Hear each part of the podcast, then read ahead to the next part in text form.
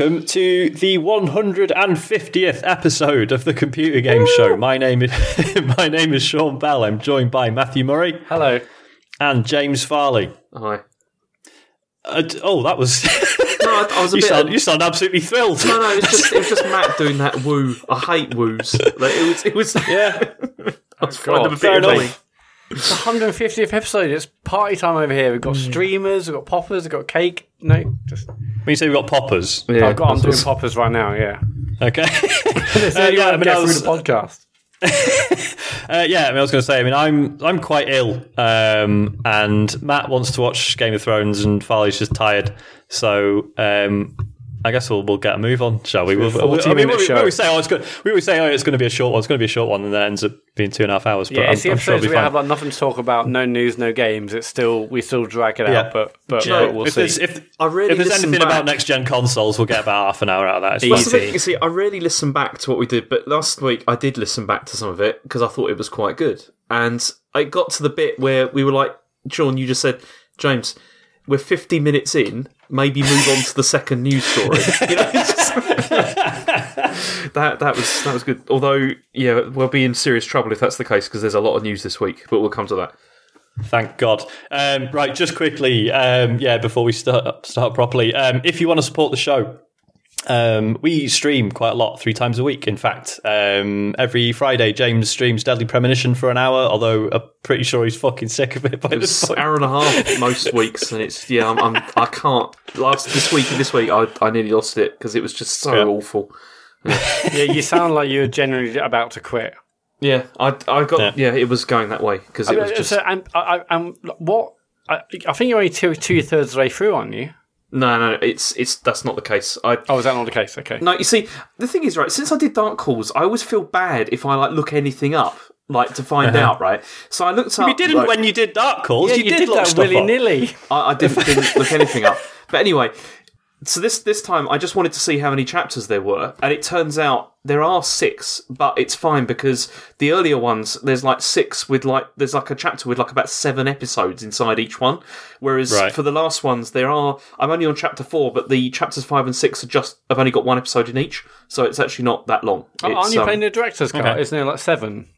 Or you're yeah, not maybe seven, I don't know. But either Okay. way, it, either way, I'm hoping to be done this coming week. Is Oh, what I'm really? hoping. Yeah, Oh, exciting. That's what I'm hoping.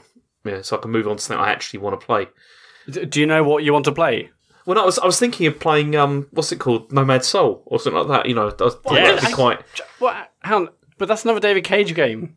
I know. Well, just because It's, What's it's wrong with the you, most James? inaccessible one as well. Yeah, It's- but that's can't why I thought it could be interesting. Either that or the other game I was thinking of playing is um, Alien Isolation. Um, because Okay. I really want to play that because I, I like the series a lot and I've heard it's great. You, And should, you should do that. Uh, That and it's sounds on like a Game better Pass one as well. another another David Cage game that you'll hate. What's Yeah, you So got don't know, opportunity to play whatever you want, and you your, May- maybe I'll your do a first poll. option is a David Cage game. well, maybe I'll do a poll and see what, what people think. I don't know. Yeah. Anyway, what was I saying? Oh yeah, streams.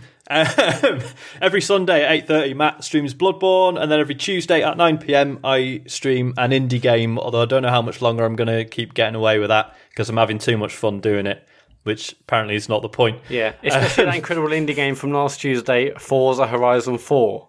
Yeah, that was good. That was look. It was it was a. I did the little wheel thing, I was wheel of say fortune. that, that's been the best indie game you played in ages. That, that, that weird spinning wheel. Which game will I play? I was loving that when you got that out. Yeah, and to be fair, I didn't actually play Forza Horizon 4 because it turns out if I'm streaming at the same time, it doesn't really work. No. Um, like it couldn't get past the loading screen. Even the cutscenes were choppy. yeah. Um, so yeah, that, that was a bit of a non-starter. Um, yeah, but if you want to support us, um, you can subscribe to us on Twitch. Um, but also, if you have Amazon Prime, if you're like me and you sort of, you know, slag off capitalism all the time, but you still have an Amazon Prime account, you also have Twitch Prime, um, which means you can give us a free sub. I mean, you could give it to someone else if you wanted. But there's no one better than us, so don't do that. Give it to us, and it costs you absolutely nothing, and gives us a bit of cash, which we really appreciate. It uh, does actually help quite a lot. Um, and yeah, and I think I, you know, I, say every week, it's like always astonishes me when people like resub because you have to resub every month, which is a pain in the ass. But people actually do it and like have been doing it for a long time. And Yeah, um, like 19 it's- or 20 months. It's crazy. yeah, and it's always really nice to see. So uh, yeah, really appreciate it. Um, right, uh, feedback, I guess. Getting feedback at uh, at Rect Reese uh, starts off. I love it when James starts to go into detail on China. Some great little stories and factoids in the last episode. I feel like I'm getting some free knowledge with my video game waffle, and he seems to get genuinely passionate about what he talks about. Don't stop. I just wanted to put that in there. Like James, do you think you're the most passionate when you talk about China? Um, it's possibly. I mean, it's it's part of my job and everything, so it's like something I've studied for a long time. So it's like you get. It's easy to get into that mode because it's like you know you you sort of you know Yeah. explain it to people a lot you know like with work and everything. But I know I just I, it's also something that I just find genuinely fascinating all the time. It's um yeah every day there's a new story. Every day something weird happens. It's it's brilliant. It's uh yeah it's, it's interesting. Yeah, I really want to talk to you uh, off uh, off the pod about the whole like, Huawei 5G thing, but we haven't got all night. Also, Huawei. It's Huawei. It's uh, every. Sing- it's not. It's not your fault. Every single time I hear them pronounce stuff on the BBC, I want to cry because it's And just. so I said Huawei, but y- no, Hannah, I said Huawei. What did I say? Well, 'cause mo- most people say most people say Huawei, right? Yeah, they say that. That's rather, not right. Rather than Yeah. Huawei. Yeah, Yeah. yeah, yeah. I, I I was saying Huawei, but whatever. Okay, it's. Uh, let's move on to the next thing. SMW, I used to on Twitter. Uh, we talked about Xbox uh, All Digital Edition last week. Regarding the Xbox SAD price, I'm pretty sure it's just Microsoft being unable to say we know all the shops will say it less than that. If Amazon can sell the standard one for sub 200 quid, they will be able to drop 200 quid. Uh, they, they will be able to drop the 200 pound RRP of the new one too, I'd imagine. So Yeah, whilst, whilst the- that's the- true, that doesn't make any sense though. Like, why bother? I, that's, I know that's that's probably No, what. no, no, no, because the, the RRP of like the current Xbox One S is obviously a lot more than they're currently selling it for. So mm-hmm. it would make sense that they would also have a similar reduction for the SAD version, would they not? But why bother? Because I suppose, like the way it works is, so Microsoft set that RRP, but then obviously they've also set what they're going to charge retailers to actually buy it off Microsoft for, and then it's up to the shops if they want to lose some of their cut, I suppose. Um, so that 200 200 pound RRP, that's Microsoft assuming the shops want like a certain percentage for themselves yeah. and then if the shops want to reduce that, that's their problem. Um, so yeah, uh, maybe uh, we'll see. I guess. Maybe. Uh, Have any of you seen anything on Twitter of anyone that's buy, uh, getting excited to buy one of these things? No, I've not even seen any mention of it. It's as popular honest. as Anthem. We'll get on to that. James, come, James, come. Um, we we we've got some feedback about our, our PS5 chat. Uh, this Oh, is yeah. Jazdeep Sahota. I hope I pronounced your surname correctly there. Had a couple of clarif- clarifications about your PS5 chat in the last episode. Sean's suggestion that you could just put an SSD in your PS4 and get fast storage speeds today is only partially true. Yes, swapping an SSD will give you appreciably faster load times, but it won't be a, like a night and day difference. The PS4 is bandwidth limited uh, when it comes to storage devices, meaning your superfast SSD will be gimped by the console's slow SATA interface. Put that new drive on a PC and it will seem positively blazing by comparison.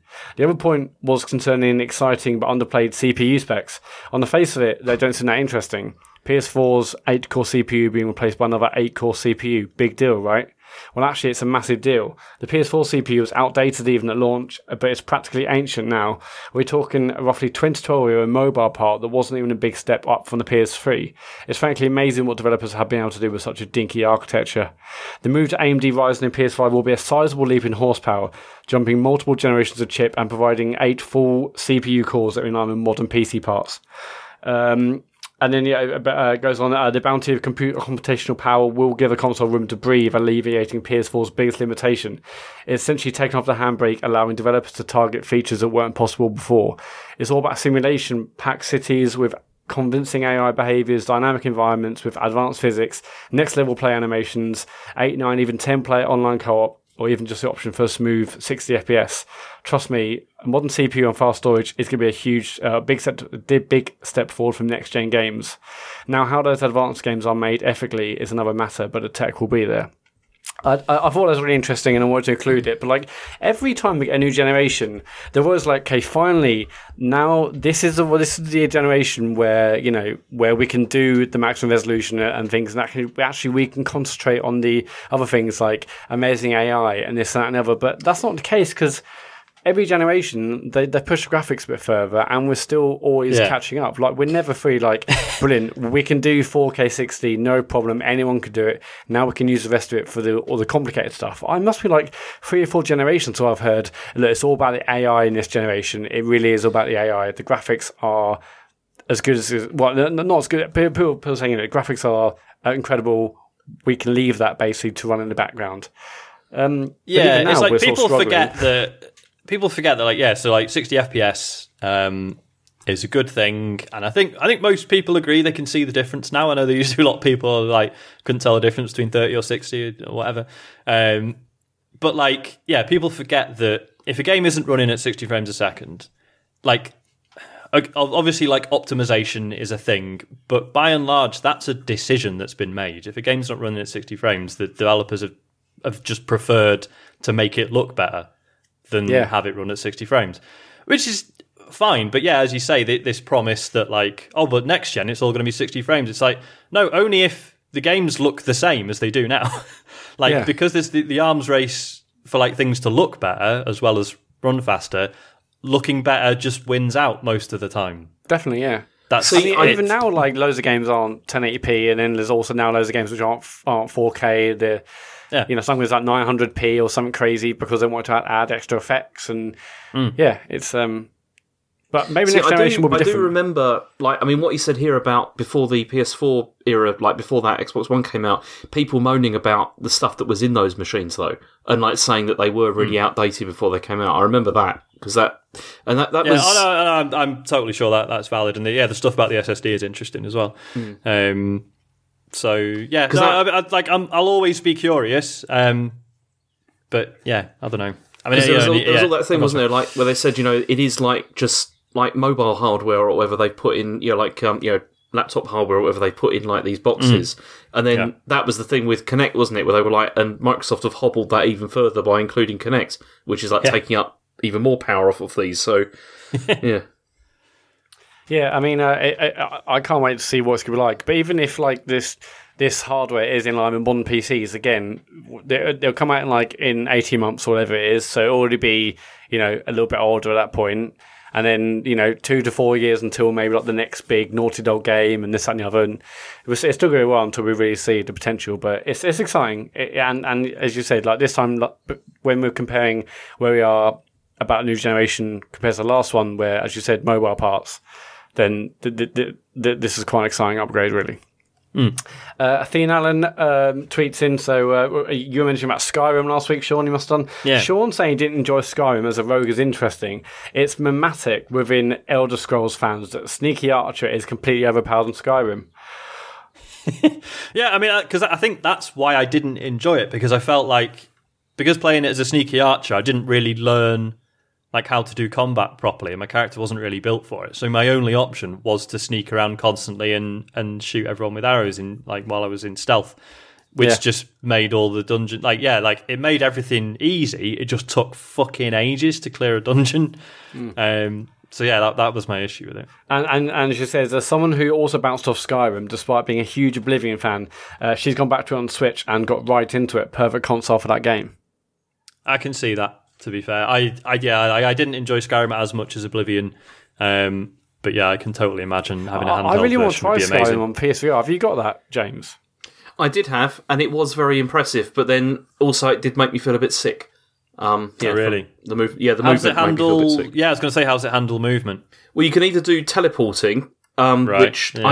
I I just find I don't like that because it just feels like you're not really um sort of playing Yeah, the I've, I've, I've never been a fan of that. It just really takes you out of the experience. Yeah, but then also it does have you can use stick for movement as well, and I remember like seeing how I how I could handle that by switching on because you can you know you can do it so that you turn by increments like a certain amount Yeah. each time, and that Yeah, yeah. makes it less making you feel like you're going to be sick. But you can also switch that off and just have it so it moves with smooth movement. And Mm-hmm. I I remember playing for about an hour doing that and feeling intensely ill like afterwards. it was um it wasn't that great. Yeah, yeah. like, it, it's so it's so funny how this like a slight change in control system can totally screw you up. Because when I was playing Farpoint with like the gun, I, what you know, after like an hour or two, I can then have like full 360 movement. So it's basically like I was playing like an FPS. I was circle strafing, and it was It was amazing. Maybe it was because I had that phys- the physical thing was like grounding me or whatever. But other games, I've turned my head one way, moved the other way, and my whole body's just felt like. "Ugh."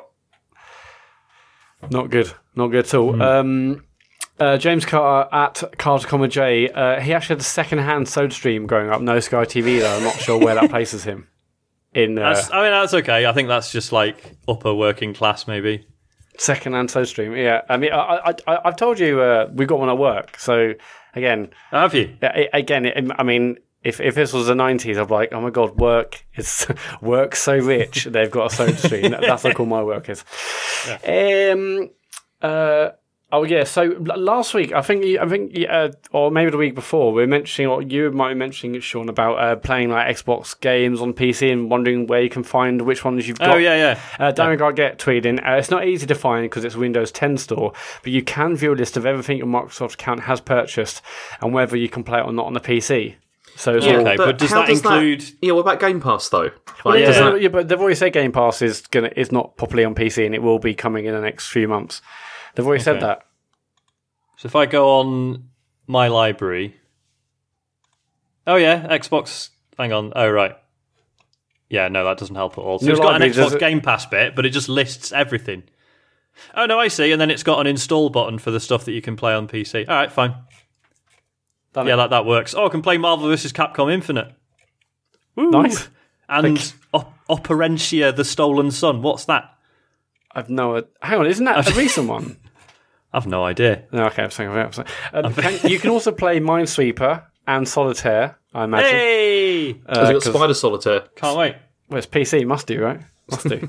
Must do. Anyway, that's it for uh, follow up and feedback. If you want to leave us any feedback yourself, it's at Computer Game Pod on Twitter, or you can email uh, podcast at the computer game dot computergameshow.com. That's the one. Um, right, so James, as I've mentioned, I'm quite ill. Um, are you familiar with uh, In the Night Garden? Yeah. Yeah. The- do your kids still watch it? They're a bit old now. Yeah, not anymore. No, my daughter used to be terrified of it though. It's um. Well, it's a pretty terrifying show, isn't it? Because Yeah. it's essentially about Iggle Piggle, the sailor, in his boat, basically accepting death. yeah, and then it's like, and then he, you know, he lies down in his boat, um, you know, turns the light off. Oh no, no, he lights the, yeah, sorry, no, he lights the light, takes the sail down. That's it. So Yeah. he's just dri- drifting around with no navigational equipment, and then basically the entire episode of you know him frolicking around in the night garden is just him having a mad fever dream while he dies in his boat. yeah. She used to cry every single time at the title sequence. Yeah, it's horrible. Um, so what I want is, as I say, quite ill. So I want to feel like I'm dying in a boat with no navigational aids or method of propulsion, and the news is this beautiful dream that I'm having as I drift off. Okay, so I'm going to provide you with a beautiful dream. Yes, please. Okay. Uh, Microsoft are excluding Minecraft creator from anniversary event um, over comments and opinions. Good. Comments and opinions. That's it. So this this came uh, this this happened just before we were about to record. I just I just saw this. Breaking um, news. So they're having like Microsoft are having their 10th anniversary celebrations, you know, for for Minecraft, and they're not inviting like Notch uh, to these um, because they said um, that his comments and opinions were too toxic for him to be associated. So that's that. He's uh, he's Yep. he's not going to be there. Yeah, I mean that's do yeah, you think that's, what that's happens fair? when you're a yeah. He's a hateful bigot. He's fucking awful. Like it's not like you know. I used to. I think I've said this before, but like in the early days, he'd he'd make the occasional like slightly insensitive comment, and it was easy to sort of write off as like, well, you know what? Like if any of us had that much exposure, we'd probably embarrass ourselves occasionally. And then he, he just went like into like full turbo. Like he just yeah, just saying horrible things all the time. Um, it's just deeply unpleasant. Like it's not, you know, it's not a ah, he just has different political opinions. Like no, he's just horrible. he's just a horrible man. Um, so yeah, Yeah, his views are definitely bigoted. I, I'm, I'm, I mean, no, you're defending. him. I was just, I, I, I, just, I don't really have an opinion either one way or another. But I'm just trying to think, like, I don't know. I, I mean, I don't think he's banned. I think he's just not invited. Is that? Can he still? yeah, he know. still turn up. He should definitely turn up then. or he- he should go like in cosplay, like dressed as like a what they call like a creeper, Um, and then yeah, and then just sort of towards the end, like, oh, it's me. Check out this horrible big interview I've got. Okay, Matt. Um, okay, so What's wrong, what's wrong with that? just don't know where that was going. Uh, that was like one of uh, Sean's news stories, but with less focus. It was yeah, it was interesting.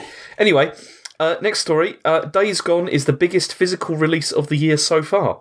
So it's had the biggest physical launch of the sales in the UK, and it beat Resident Evil 2, uh, Far Cry, and The Division 2. But the numbers are still way below uh, God of War and Spider Man, so that's great, I guess. I mean, I mean, this is interesting because obviously the reviews for this came out and it's not great, right? yeah. It Yeah. was like sort of sixes across the board. it's mostly been yeah, it's been sort of like this is just really average and has is just you know lots of bugs and all that kind of thing yeah, as well. it- yeah. Yeah. I mean, I guess we'll talk about it more later, but yeah, it, but basically, Yeah. it's, it's not a bad game. It's just unremarkable, basically. It's just ba- it's, it's Crackdown three basically is what it is. I mean, it's it's the same sort of thing, you know, where it's like Yeah. it's come out and everyone's like it's all right, um, but it's not like amazing or anything. But unfortunately, this isn't on Game Pass. If it was on Game Pass, everyone would be saying that this is a, this is great, this is so this is so good, and all that kind of thing, and then never. Well, this is uh, because this is what interests me is like so. Obviously, it's a single player game. It's you know okay going by the reviews. So obviously, the fact this is only, you know we're only measuring physical sales here, not digital ones. Do you not think Yeah. maybe this is skewed significantly by people just being like, well, I'll have a punt on it, Definitely. spend spend the weekend on it, and then trade it in. Yeah, Yeah, I mean, it, it, it, this, it's no like surprise. Like uh, online game Division Two selling, you know, uh, well, yeah, so yeah, this primarily offline game uh, Mm-hmm. selling way more physically than like digital online game Division Two. Like, obviously, a lot of people give buying that digitally because they want it there on a dashboard, ready to Mm-hmm. go without having to like put the disc in. And yeah, like this could be like a, a lot of people might. Well, I may may may have hoped that they could just like smash this in a weekend and sell it, but apparently it's like a sixty-hour game, uh, so they're not going to Yeah. be doing that. Uh, and I mean, the Yeah. fact it's going to come under like God of War and Spider Man, I'm not surprised because they were like two of the biggest sellers of the year, Mm-hmm. or, or maybe of all time on PS4. So no surprise there. Um, But it's it's I'm also- surprised it sold more than Resident um, Evil Two. I was going to say it surprised me that it sold more than Mortal Kombat 11 because that usually does pretty fucking Yeah. well. Yeah. Um, more than Mortal Kombat, more than Far Cry New Dawn, I feel like that sort of came and went. Um, Hmm. but, but but Resident Evil Two, you know, like that, that that's a that's a primarily single player game that did crazy sales uh, as far as I'm aware and got amazing review scores. So Hmm. uh, this it's it's crazy that it beat, it beat that, but But isn't Maybe- it also because there isn't much coming out at the moment, is there really? It's it has been it's kind of for me at the moment it feels quite quiet. Like there's not anything like really massive. I mean we had Sekiro before, and mm-hmm. then there hasn't really been anything since then that's like been a big deal.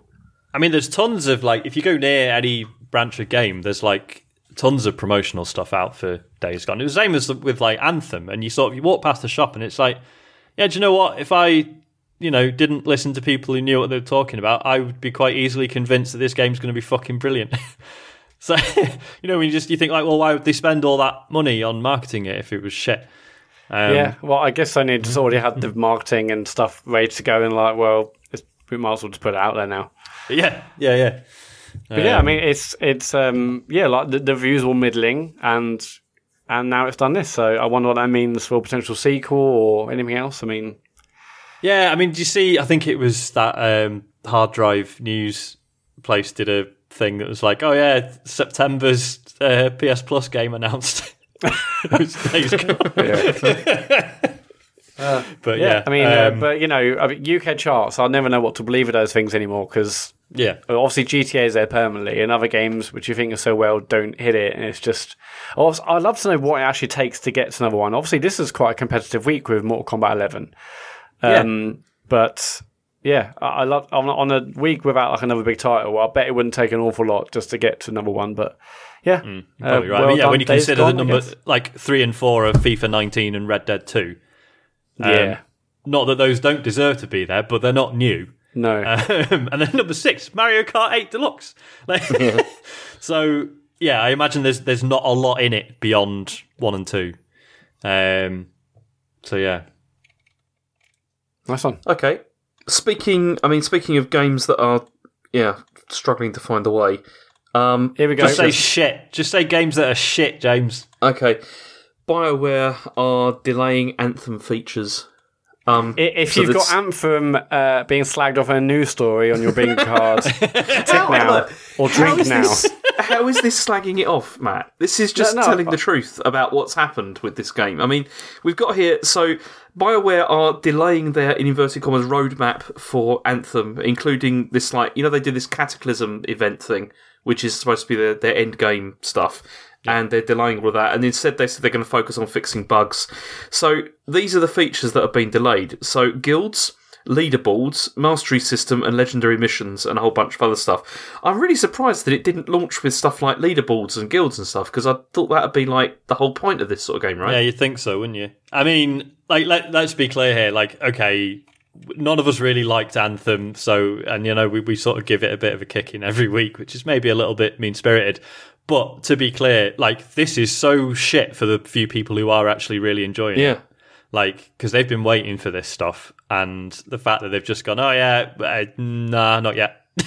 like the the original roadmap's just out the window now, um, which you know suggests. Well, I mean, it depends what this means, doesn't it? Right? It could mean that actually they've just absolutely shat it, and they think the game's got no future, or they are properly going back to the drawing board. And I hope it's it's the latter. Um, I- like I- yeah, this could be what it. the game needs. I would imagine it's the latter. I mean, like all their you know plans and this roadmap and stuff with like what all the stuff. One like the sales and the betas, and then like the all the like reports and stuff, but unhappiness at the studio. They must just be like. What even is this game? None of us, none of us even know. Or any vision that anyone might have had has just been all the confidence knocked out of their sales. It must be mhm. terrible at the studio at the moment. And now, they're like, let's just delay this. There's no point in putting out more stuff, which might be buggy or not good enough, and people rip into us a bit more. Let's almost like take a step back, start again. So it'd be interesting to see what does come out when it does, mm. because You it feels what? like they've got like they've really got to start again, which is crazy considering they've worked in this game, had crazy crunch for so long, and now they're like games out. Oh, it's been ripped apart. Every element of this game and the studio's been ripped apart. Let's Hmm. have to start again. It must be terrible to have to put some of this stuff out now with I mean, no which, and which is really unfair as well, because obviously, you know, ninety nine percent of the people who work there, this isn't their fault. Like, God, no. it's been it's been pretty clear that this is just a leadership problem. Like, so many people worked really fucking hard on this, and in in a lot of ways, it shows. Um, it's just yeah, just a fucking shame. I'll tell you what, I reckon that this game will not exist like within like a year. Like, I think I don't think it's going to be around. Like, Oh, yeah, yeah, but, yeah, but, but, but but define exist. I mean, sh- sh- surely like the the end game. When you say it's not going to exist, that what you mean is they're going to turn servers off. And when games are shit, that can take like three years. So nothing. This game is not going to be dead in a year. It, will no, still no, be Matt, rolling it on. depends But on no, what sort of user base they've got. If if they've got but, loads of but- people but we'll playing never it, know that. Well, they, they'll never say our uh, our, our play gameplay numbers are zero. Like so, it won't be no, but they year. they may just eventually just slowly, quietly close it, and that'll be it. And I I, I think we're going to hear less and less and less about this game as it goes on. I don't. I think it's just going to fade away. but that's really going to affect your news section, isn't it? It is, what yeah. are going to talk It's, uh, about? Yeah. Don't worry, I'm sure EA will mess up in some other way. There's- I mean, always I mean, as I say, like it's a very specific example, but Final Fantasy XIV was really shit and it completely tanked. And they literally did an in-game event where it was like an actual world-ending apocalypse happened, and then they closed the game down and then worked on it for like a year or two and then relaunched it. And like that's like a canon in-game story event that happened. Like, oh yeah, Yeah. the apocalypse happened and now it's back. So stranger things have happened, you know. No, but there's a big Um, difference with that, though, isn't it? Because that's Final Fantasy, which already had a massive buy-in of Final Fantasy fans. True, of which yeah, that's there are, always- like yeah. thousands and thousands of them. Whereas Yeah. this, there is no buy-in, like to begin Yeah. with, of like people that are going to want to like do it. So I don't know. I'd I'd be very interested to see how many people are still actually playing this game because I bet it's not a huge number. Yeah. Yeah, I doubt, doubt it's a huge number, but there's no way this thing is getting killed within a year. No way. I mean, We'll Well, see. we'll see. yeah, well, yeah. I mean, I I guess we can look at other things like Rainbow Six, and that had like a really you know tough like first twelve months, and other games like say Sea of Thieves. You know, uh, but it's just a case of whether EA are actually going to want to stick with it, like Ubisoft do. I mean, that, yeah, this is it. Like you say, so all the Ubisoft examples and Sea of Thieves, etc. Like, if EA do kill it, that just shows how phenomenally blinkered they are. Like, they're not seeing that actually it does work if you stick with these things and try Yeah. and fix I mean, them. like Destiny, it does pay off. Yeah, yeah, exactly. Years of rebuilding, Um, and it doesn't end. You know, yeah. it's constantly Again, being it's rebuilt. again, it's the it's the publisher though, isn't it, as to whether they have the staying power and like EA don't ever seem to show that they do have that. I mean, if they they've got like Apex Legends making load of money or whatever, you know, they're just thinking, why are we putting money into this when it's like not, yeah, it's not going anywhere. Maybe I don't Yeah, know. We'll see. But I mean, there's also, I mean, it, there's also the question always of like, you know, is Bioware going to survive? You know, like into the you know uh, with all this you know it's if there's there's been all these like the other stuff about the crunch and people that are like, unhappy with that it's um yeah it's terrible the whole thing is just yeah it's really terrible I mean, what, what I can see is actually, you know, a Bioware will will do a Bungie and they'll sort of buy themselves out and go independent. really Yeah, I can, I can, because I can, I can see if it, I, don't, I can't see like Bioware getting shut down.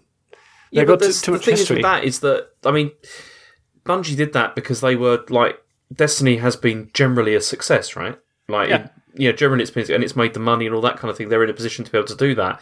Bioware don't seem to be in that position at the moment. You know, they've had two like not that great games come out and everything, and Yeah, don't know. but, I- yeah, but we don't know how much of that is like maybe like pushing from EA. We don't know if that's all decisions made by them. We, we don't know. Like obviously, Yeah, Bioware have had an incredible history and done some amazing games. The last couple haven't been so good. Maybe that's pressures elsewhere in, in being as being part of EA. Maybe it isn't. Who knows? But I, I, I would say like I would. I'm much.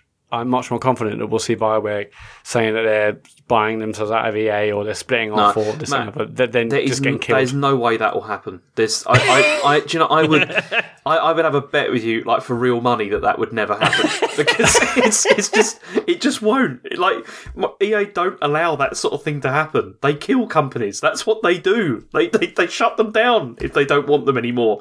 They don't like just let them like you know escape. It's you know I don't know I, I just I just don't I just don't think that's ever going to happen but you know we'll see. Anyway, um, so we got that. Then the next thing we've got is we're going back again to the Epic Game Store because we've talked enough about that, obviously. But apparently, what's happening now is that Tim Sweeney has been tweeting about the Epic Game Store and saying that he would stop like buying exclusives on one condition, and that's if Steam changes its revenue share to eighty eight percent for developers. And with no, and then he said with no strings. And what he means by no strings is that they'd have to also allow for like interoperability between the different stores. So you know, like if you you know buy stuff on one store, it will work on the other one as well. You know, messaging will work between them and all that kind of thing. And he even said that Epic will put their own games on the Steam store if this happened. Like, and uh, you know that they'd sort of not abandon the Epic Game Store, but they'd um, yeah they'd sort of play with, with the others as well. And I mean, do you want to hear the quote because it's quite Yeah, interesting. Please do. Yeah. He said, Such a move will be a glorious moment in the history of PC gaming and would have a sweeping impact on other platforms for generations to come. I mean, that, that's some incredible hyperbole. It there, is. but, That's you know, um, yeah, um, yeah. I mean, I, if this did happen, that would be good because you know, as, as we've talked about, the you know the nature of the the competition stuff hasn't been. It's not been too consumer friendly, whereas this, like, yeah, if if this did happen, and it's like, look, everyone, every store's getting the same deal, all developers are getting the same deal on every store, like, just completely flatten it, and then it is purely like well, which shop do you like the best? like, which which one do you get the best experience from? And that's when you would get some meaningful competition between them. In that, you know, they just try to offer a better experience rather than just like stealing games off each other. so yeah, it'll be really interesting. I mean, he's putting us out there, knowing full well that Epic only look good by saying, "Look, we're we're, we're holding a hand out. You know, we want to do this." Now it's uh, you know, Steam Yeah, are, Steam aren't playing ball because we're saying we'll do this. You know, we're trying to make probably better a- for developers, for consumers. just- Look at a Steam in the corner, just not playing ball. Yeah. That's why they're doing it. yeah, it is probably a, a bluff, but um, but it's an interesting one. Yeah, I mean, I can't, I can't see Steam doing it. I mean- if Steam aren't going to make any changes until it's actually properly hitting, you know, hurting their, hurting them in the back pocket, and it probably isn't right now. Um, if, if anything, any sort of any mention of it, any exclusive, if you read any comments on a YouTube video or wherever, they're all like anti-epic. Um, Yeah. and until like that tide turns and actually people think actually it's Steam who are you know aren't doing what we want, then maybe there'll be a change. But until then, like Steam aren't aren't going to make any changes. I wouldn't see. do, do you think this is also because like Epic, like the, as far as I understand, I mean, I've never used it, but it doesn't have the same sort of functionality as the Steam store. Like, Oh yeah, it's massively dras- can do. drastically like lacking in features compared to Steam. Yeah. yeah. Yeah, Okay. interesting. next one is that Respawn have delayed Titanfall uh, plans. Um, so apparently they were going to, there was going to be another Titanfall project for the end of this year, and that it wasn't going to be Titanfall three. Um, but it was going to be something in the Titanfall universe. But that has now been put completely on hold because they want to focus solely on Apex Legends, but also uh, Star Wars uh, Jedi Knights, you know, the, the Fallen Order. Yeah. And I mean, the other major thing though is they've also said that they with with Apex Legends they want to focus on uh, sort of seasonal updates rather than putting content out like constantly as Epic have done with Fortnite. And they've said that the reason for this is because they want to avoid the crunch. So the, you know there was that story that came out. It was last week, wasn't it? That was about at Epic how it's kind of insane now Yeah. because Yeah. they're just constantly in crunch. Because Yeah. I mean that that's got to be one of a really negative consequence potentially of the live services thing, yeah, where you've got like if they're just constantly having to churn out new content all the time. Definitely, yeah. But then And it's Fortnite making so like, much- rewritten the rulebook as te- in, in terms of what a live service game is and can do. It's constantly changing, constantly bringing, you know, giving new things. Like its seasons are like six to eight weeks long, and there's always new new stuff coming. So they've changed the game and made it a totally new thing. But with that comes this yeah, permanent at what price? But surely, You know, like, yeah, the the money they're making on it, though, there must be ways to alleviate this. Like, it, I know it's not always as simple as just hiring a shitload of people, um, but I just, I don't know. I feel like I feel like there must be a way of resolving it.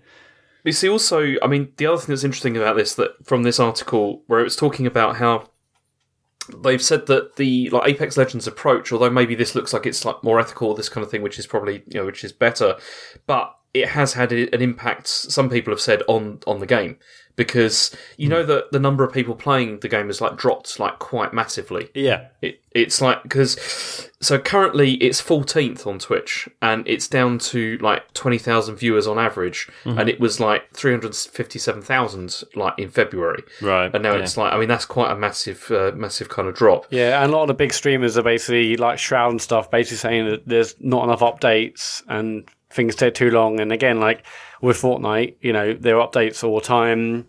Week, you know, every week there was something new, like a nerf or buff or whatever, or new Yeah. content, new skins. These, you know, Apex Legends they might be doing it a little bit differently, maybe as you say, a bit more ethically, uh, uh, ethically. But it's just, um, I don't know. It, if people want changes, that is arguably what it might need to survive or do really well. But there comes a cost, sucks, as you though, say. doesn't it?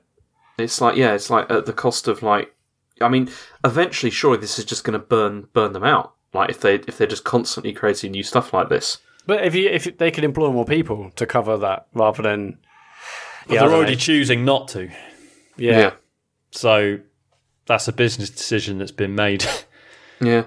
so I mean, you've you've also got the same situation because one of the other stories here was that there's been like former developers have been talking about severe crunch at uh, at NetherRealm, you know, who are making like the Mortal Kombat stuff. So they, I mean, they said, I mean, they, they got these like former employees and also contract workers who said they were on like eighty to hundred hour weeks, and.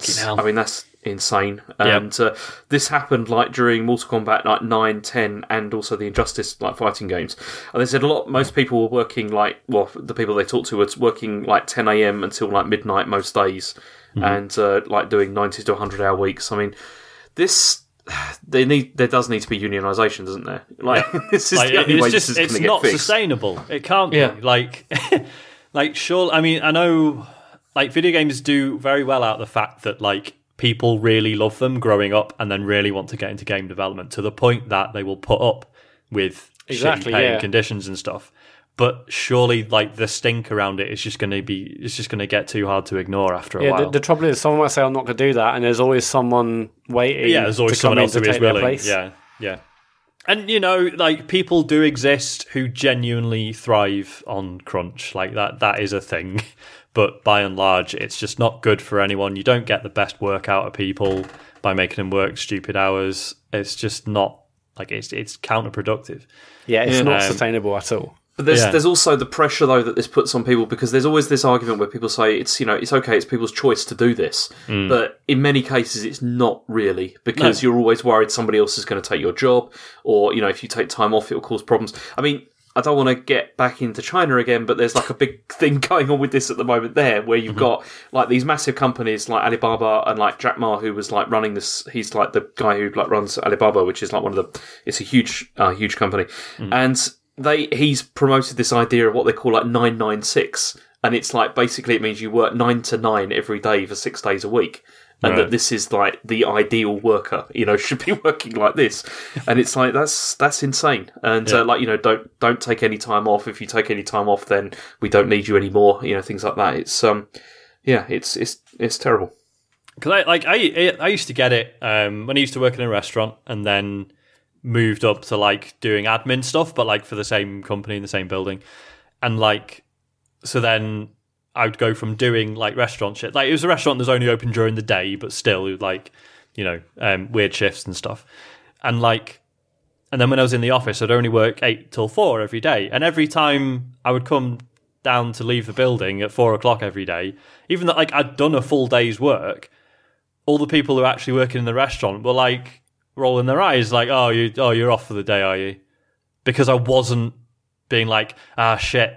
Like everyone, everyone else is still working. I should probably carry on because then they can all get home a bit earlier. There was like this this weird pressure, and when you and like and you think like, yeah, it would be totally easy to just be like, well, it's five o'clock. I should go home, but everyone else is still working really hard. Like, am I a dick if I go now? Yeah. Like, it'd be so easy to fall into that. Yeah, I, I've had that loads. Like work in the agencies. I mean, uh, definitely not my, my current place, but previous places I've worked, I've I, I- I did like there's a six week period where I basically was starting to work at like four in the morning. Um, And like finishing at seven o'clock at night, I was working weekends, but that was only like six weeks, and that fucked me up for ages. So I can't imagine having to uh, having to do. it. And I wasn't I wasn't doing it with a gun pointed to my head. It just needed to be done. Um, but I can't imagine doing that for like months and months on end and years years on end. Um, Yeah, and like But, there's so much yeah. research that pro- like because you know most research is now saying that actually a four day week is probably better for you and doesn't really cost you much in terms of productivity. Like because actually most people struggle to focus for forty hours a week. Like so yeah, so doing those extra hours rarely gets you like better work anyway. It's just yeah, bizarre. Yeah, it's but I mean, crunch is just part of the video games industry. Like, you obviously, you see loads of these articles about crunch, and you know, people might be shocked, but uh, and people are saying, "Wow, it's like look, there's a big trend around crunch at the moment." No, like crunch has always been part of it, and with his live service games, it's just getting worse. Um, Yeah. Yeah, maybe crunch it is, but part it of many it different to like creative, You know, creative industries. I think that's just the nature of these sort of industries. You know, it's just really, it seems really, really rather bad in video games, but in Well, terms no, of others, I think I think it's particularly bad. Maybe I mean I don't know because I don't know about any other industries or video games either. uh, but I'd I'd imagine that in I mean in other industries you do have like unions and stuff as well, which Yeah. you know British protect workers from stuff like this. You know, and it's the the fact that they don't exist. There there needs to be something done about that because it's it's ridiculous. There Yeah, needs to be crazy. some sort of like creative yeah some to try and deal with this. Um, okay, uh, next story. I mean, I've got okay, I've got two uh, quick ones. I've got Persona Five S um, is coming out. This is the one that people talked about where people thought this was going to be just like a Switch version of Persona yeah, Five. the S down to Switch, doesn't it? It's obvious. Yeah, turns out it doesn't. Um, instead, it's a Warriors game uh, from uh, Koei Tecmo, uh, Tecmo instead. And uh, yeah, so it's another one of those, you know, like similar to the, the Zelda one that came out. And there was also wasn't there also, uh, oh, what's the oh, what's that game that Fire Emblem? That's it. Yeah. there's a Fire Emblem one like recently. So it's another one of those, but with Persona characters. I've no interest in this. you you I'm sure. those sorts of games. I mean, I was Sean? going to say this is probably the first Persona game I- I'm actually interested in. So. Ugh. Um, no, I mean, it's, I never got the Fire Emblem one. I probably should. I, I really like the Warriors games, um, but I, I mean, I've no investment in Persona, so probably won't do much for me, to be honest. Are you not interested at all, James? Given that you know you love the previous games and cool characters and the Well, no, I I mean, like- I- well, that's the thing. But I like I like that, the RPG aspects and all that kind of thing, and the dialogue and everything. I'm not really interested in the fighting stuff really so much. Yeah. that's that was always like a sideshow to the, the main stuff. So no, I don't really care. But there you there's go. also going to be a new Um, Persona Five, isn't there as well?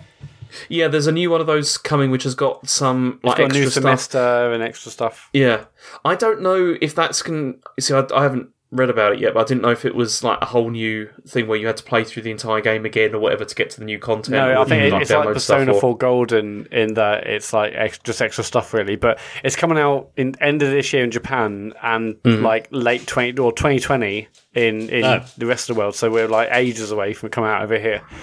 Um, yeah, but still no Switch version.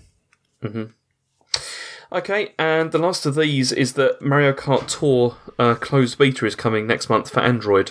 Um, Well, for Android this in is- the US, it's like yeah, it's a and double it's kick from in the the seventh nuts. of May, and it's a closed beta, and like you'll get people who are going to be sort of tra- chosen randomly, and apparently it's coming out in the summer. What do you think, Sean? Would you be interested in trying this? Uh, yeah, I mean, I've signed up for the beta. Oh, really? See, Um, that, I I heard it's US only, so that's not is that not the case? Oh, I don't know. It let me sign up.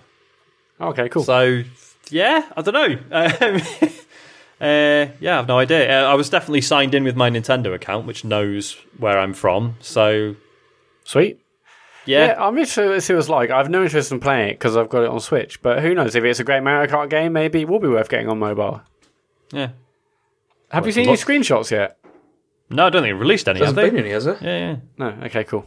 Awesome. Yeah, I mean, it, it was supposed to come out at the end of March, but then it got pushed back to summer. So, yeah, I guess we'll see. Hmm. Okay, and then finally, the last thing I've got here is I've got a sort of the new console rumor roundup stuff. Yes, This is there the was a couple bit. Of, there was a couple of things that happened. So, first of all, Bloomberg had like rumors that there was going to be a cheaper Switch coming in June with a what they called a modest upgrade later, like in the year. Mm-hmm. So this is supposed to come in June, and there was no price point stated at all. And this modest upgrade, they said it wasn't going to be anything that was like significantly more powerful than we've got like at the moment. Right. And a lot of sites started to speculate that this was going to be like shown at E3, but then later on, Nintendo came out and said, "No, we've got no plans to, to show any of this like this. That we obviously they are working on new hardware all the time, but we're we're not revealing what it is or anything, and it definitely won't get revealed in, in June. So mm-hmm. that was that. And But it doesn't say much. They could do it before or after. They could do, yeah. So not, not saying, yeah, I mean, like, with no plans to announce it, but it could be announced before. I mean, I'd have, I'd have thought like a, a cheaper Switch or whatever. It's it's yeah, it makes a lot of sense at this stage, especially with like the 3DS really slowing down now in Yeah. terms of like there's not much coming out. I mean, I was saying to Chen the other day, I was like, you know, if if if there one came out and it was for like not ridiculously expensive, then I consider getting one for Asher just Yeah. so that I don't have to give in the my one all the time. how, how much would you say is not ridiculously expensive? You think 200 quid? I no, I'd say sub one one hundred fifty is what I'd want to pay. good luck. I, I wouldn't. there's- I wouldn't want to pay like. There's no way I'd want to pay like two hundred quid or whatever for it because yeah, I'd, I'd be thinking about how does this fit in with with 3DS and where that's been and that Yeah. you can get one of those for like hundred quid or whatever and. When they first came out, they were around sort of like 130 or whatever. So I think 150 would be fine, but it, obviously, I'm, it's not going to be that, is it? Because the It's probably Switch currently is what, 200. 350, isn't it? No, it's not that much. Was it No, two? it was uh, 280 at launch, wasn't it? Yeah. And then I think okay. it's come Yeah. down a little bit since. Yeah, I I, can- mean, mm, so, yeah, so if you're doing like a dedicated handheld unit, because let's face it, that's probably what Yeah. it is. Um, if I mean, if you're removing the TV functionality, if you're removing, ha- you know, the Joy Cons Well, aren't I- separate they're not anymore. going to remove the TV functionality. Surely it's just a dock they would remove from the pack, no? Maybe. I, Yeah. I mean, I, I would imagine they would, they would they would want like the perfect thing would people buy this and then they paid extra like ninety quid for a dock. So surely it will still Yeah. have the USB C thing at the bottom. I guess so. I'm just thinking like how. I'm just thinking like how could they cut costs? If that, so if they were saying like, look, this is just a handheld, like it plays the Hmm. same games, but you will only ever use it handheld. So the Joy Cons aren't detachable. There's no Bluetooth. There's no, um, yeah, it doesn't Wow. have to output to a TV. I'm just thinking like if they Yeah. if they were aiming to get one for that sort of hundred to hundred Do you see them ever price doing point. that? Do you see them like properly saying it's there is no switch essentially? It's just just Well, handheld. that's, that's the problem, isn't it? Because That- as that'd soon as you do that, massive. it's not the Switch It's anymore. It's not. So, No, yeah, it plays Switch yeah. games, but it's and not. so many it doesn't obviously, switch. It's, every single advert, people on the couch, maybe they're playing on the TV, maybe they're playing outside. Like to say that, oh, but not on this one. No, I mean I can see to reduce cost. You I know, mean, like you cheaper, say that. cheaper things, but we had a console, a handheld console. The whole point was it it was 3D, and then they released a 2D one, and that did really well But- but- because but it was the, for kids. But the difference with that is that I, think, I gather a lot of people didn't really bother with the 3D element, whereas I think some people will only play this on a handheld and some people will only play this on the TV. I think it's probably slightly different. yeah, but, um, so for those who only play it as a handheld, it works. Yeah, And yeah, I- and that's- that- those I mean, people also do when they exist. released the the other one, they called it just the 2DS, didn't they? I mean, they, maybe Yeah. this could be just the, the not switch. The- the, the Nintendo don't not switch. switch. The don't Yeah. switch. It's like, oh yeah, I mean, I get, yeah, I can see cheaper plastics, maybe not not not being packaged with, with the dock, the Joy-Con uh, attached to the actual device itself. Um, and I can see that going for two hundred or less than two hundred Hmm. quid. I mean, the, the new the new Pokemon games come out towards the end of the year. They're going to absolutely want this thing out for then. So. Oh, yeah, yeah. This Yeah, is that'd be- coming this year. I imagine. That'd be perfect. Yeah, I mean the the the modest upgrade one. It's it's really interesting. Like you know, looking at the Switch now. Um, like when it came out, everyone was like, "Fuck, man, this is like this is actually really nice." Because we were comparing it to the Wii U, which let's face it, even when it came out, wasn't a particularly Yeah. desirable piece of kit. Um, but I mean, the Switch, like compared to like modern tablets and stuff, the Switch does feel a little bit old already. Do you not think? It's It all does. right. I mean, It's- I think- yeah, it's it's definitely a big chunky, big chunky boy. Yeah. Mm. Um, Um, so it'd be interesting if the new one is like, look, the specs are the same. It's just a bit sleeker. I would just like to see like a better screen. You know, like just a, a 1080p yeah. screen. If they were like, be look, nice. it plays. Yeah, the games don't necessarily play any better, but it'll run stuff in 1080p in handheld mode, yeah, and, it, that'd look, be and it looks a bit nicer. I, I, shamefully, I'd probably pay up for that. I, I was Yeah, going to ask, like, well, what's the good, mm. what's the minimum that would take? So if I had a better, if I had a 1080p screen, that would be enough for you two, would it? I mean, I I Maybe hate not. myself for saying it, but I think it might be. Yeah, just because like going from the phone to the like the Switch is fine in isolation. Like clearly, it, it looks nice, um, but going between that and my phone does make the Switch look very old. Sure, all of sure. a sudden. You should go try going between that and then Labo VR, and then as We'll I go will on to that. later. Well, I mean, yeah, I mean that's that's the other thing. If they really did want to push the VR stuff a bit more, a 1080p screen would be better. It would Still- really help, yeah. Still not ideal, but yeah, I don't know. Yeah, I, I'm sort of happy that that- that they'd say modest upgrade. Hopefully, hopefully, whatever the modest upgrade is, is not enough to tempt me to make me think I've got to get the new one. Uh, let's hope. not. Bluetooth audio would be nice. Oh I- I yeah, like okay, uh, day one. Yeah. um, but yeah, I mean, if it's still going to be like 280 quid, then no, forget it.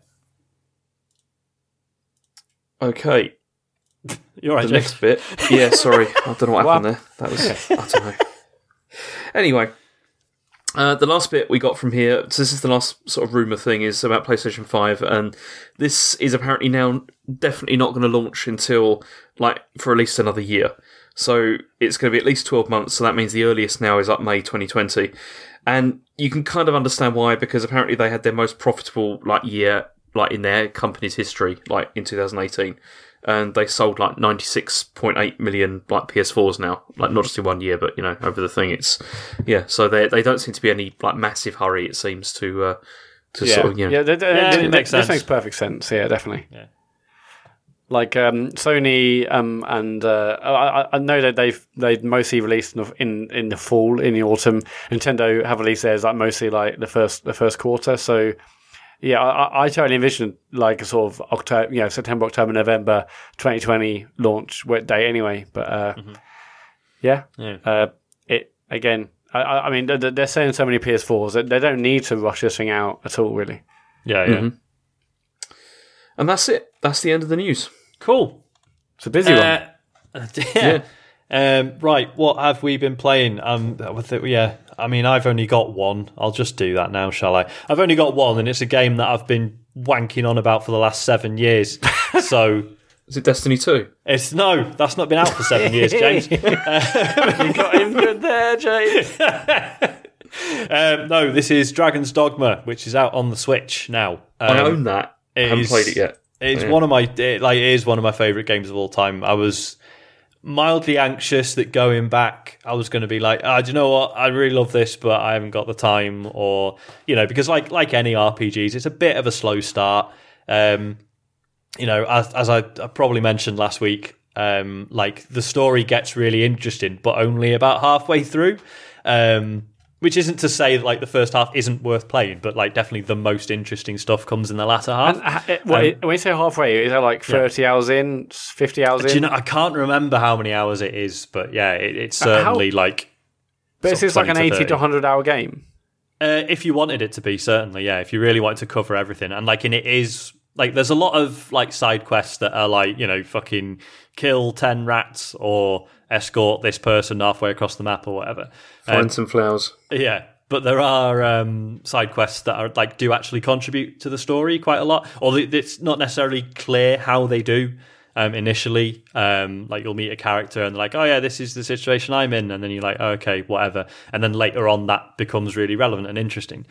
So it is like you know, it's not a game where you can sort of say like, "Oh well, you know, if you haven't got time, just like you know blitz through it and, and you'll have a good time. I mean, you will, but you'll be missing out on a lot of the Yeah. interesting so, so, stuff. so you could critical path it, but it would be yeah, drastically you, different game. you would be missing out. Yeah, um, so I do think it's worth doing the extra stuff. But yeah, I, you know, but then that makes it a very long game, which not everyone has got the time for.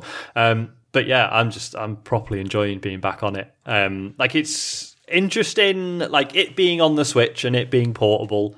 Um, is cool, but you can tell that like it's a seven-year-old game that wasn't necessarily designed for short play sessions. Oh, really? Like, well, you know, like um, like everyone said with like Breath of the Wild, that like even though it was originally developed for the Wii U, it really feels like they thought about like, yeah, but people might be playing this uh, like on a portable format, almost as if it was designed for the Switch all along.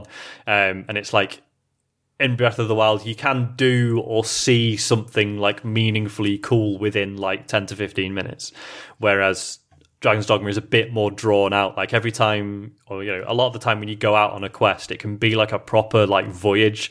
It can just be like a, a really simple quest where it's like go to this like hideout and kill these gang members. But like it can take a while, like just getting around the world. They have alleviated that somewhat in because this is the the Dark Arisen um, version of Dragon's Dogma, which is basically the the sort of re-release with a, a load of DLC added. Um, okay. and that improves the the transport like the fast like fast travel and stuff. So in the original game you had this one item called the port crystal which basically you could put on the ground like anywhere. Um and then that became like a fast travel point that you could use. You now get like quite a few of those. So initially you have to do the traveling on foot but once you've got a couple of port crystals, you can like look at the map, be like, okay, well, if I put like one here and one here and one here, like you build your own fast travel network. Um, and to use those, you used to need these items called Ferrystones, which like depleted, whereas now you just get an infinite one, so you can use as many times as you want. So that helps quite a lot. But still, those initial journeys to like places you've not been before are really daunting and often really difficult as well. Like it's not always clear like what level you're supposed to be when you go into certain areas and stuff, and you can just like you know, you just be wandering through a forest and then like a giant fucking boss just comes at you out of nowhere. And often, like if you're good enough, you can more or less deal with it, uh, which is really exciting. Um, but sometimes you are just like totally outclassed and you have to know when to run away and, and Yeah. stuff. Which it, In like, it terms does of- tell you. Like in loading screens, it does Sean, say like, oh, have God, you- sorry. God, sorry. Sorry, Sean. I mean, have you have you been playing this mostly handheld or, or docked? Uh, bit of both, mostly handheld, I think. Yeah. Because I, I see, I, I bought this and I haven't really touched it much because I wanted to finish Phoenix Wright that I'm playing at the moment. Mm-hmm. And the only thing I found with it in handheld mode is I did find it more difficult to see. If you know what I Okay. mean, like like the text is really tiny. Like Yeah. it. it was the only thing. Yeah, no, I know what you mean. Um, you need a you need a 1080p uh, switch, mate. That's the problem. Yeah. Yeah I think I've also also could you recommend like what class to start with? Is there is there any anything that's probably so better I for like I really like um, playing as the the Strider, which is like your sort of rogue stroke ranger class. So it's like got two daggers and a bow and arrow and stuff. Um, Mm-hmm. Because then that crosses really nicely into the magic archer, which is just so much fun. Um, because you when you're the magic archer, you like you you draw the the string on your magic bow, and then you just sort of wave.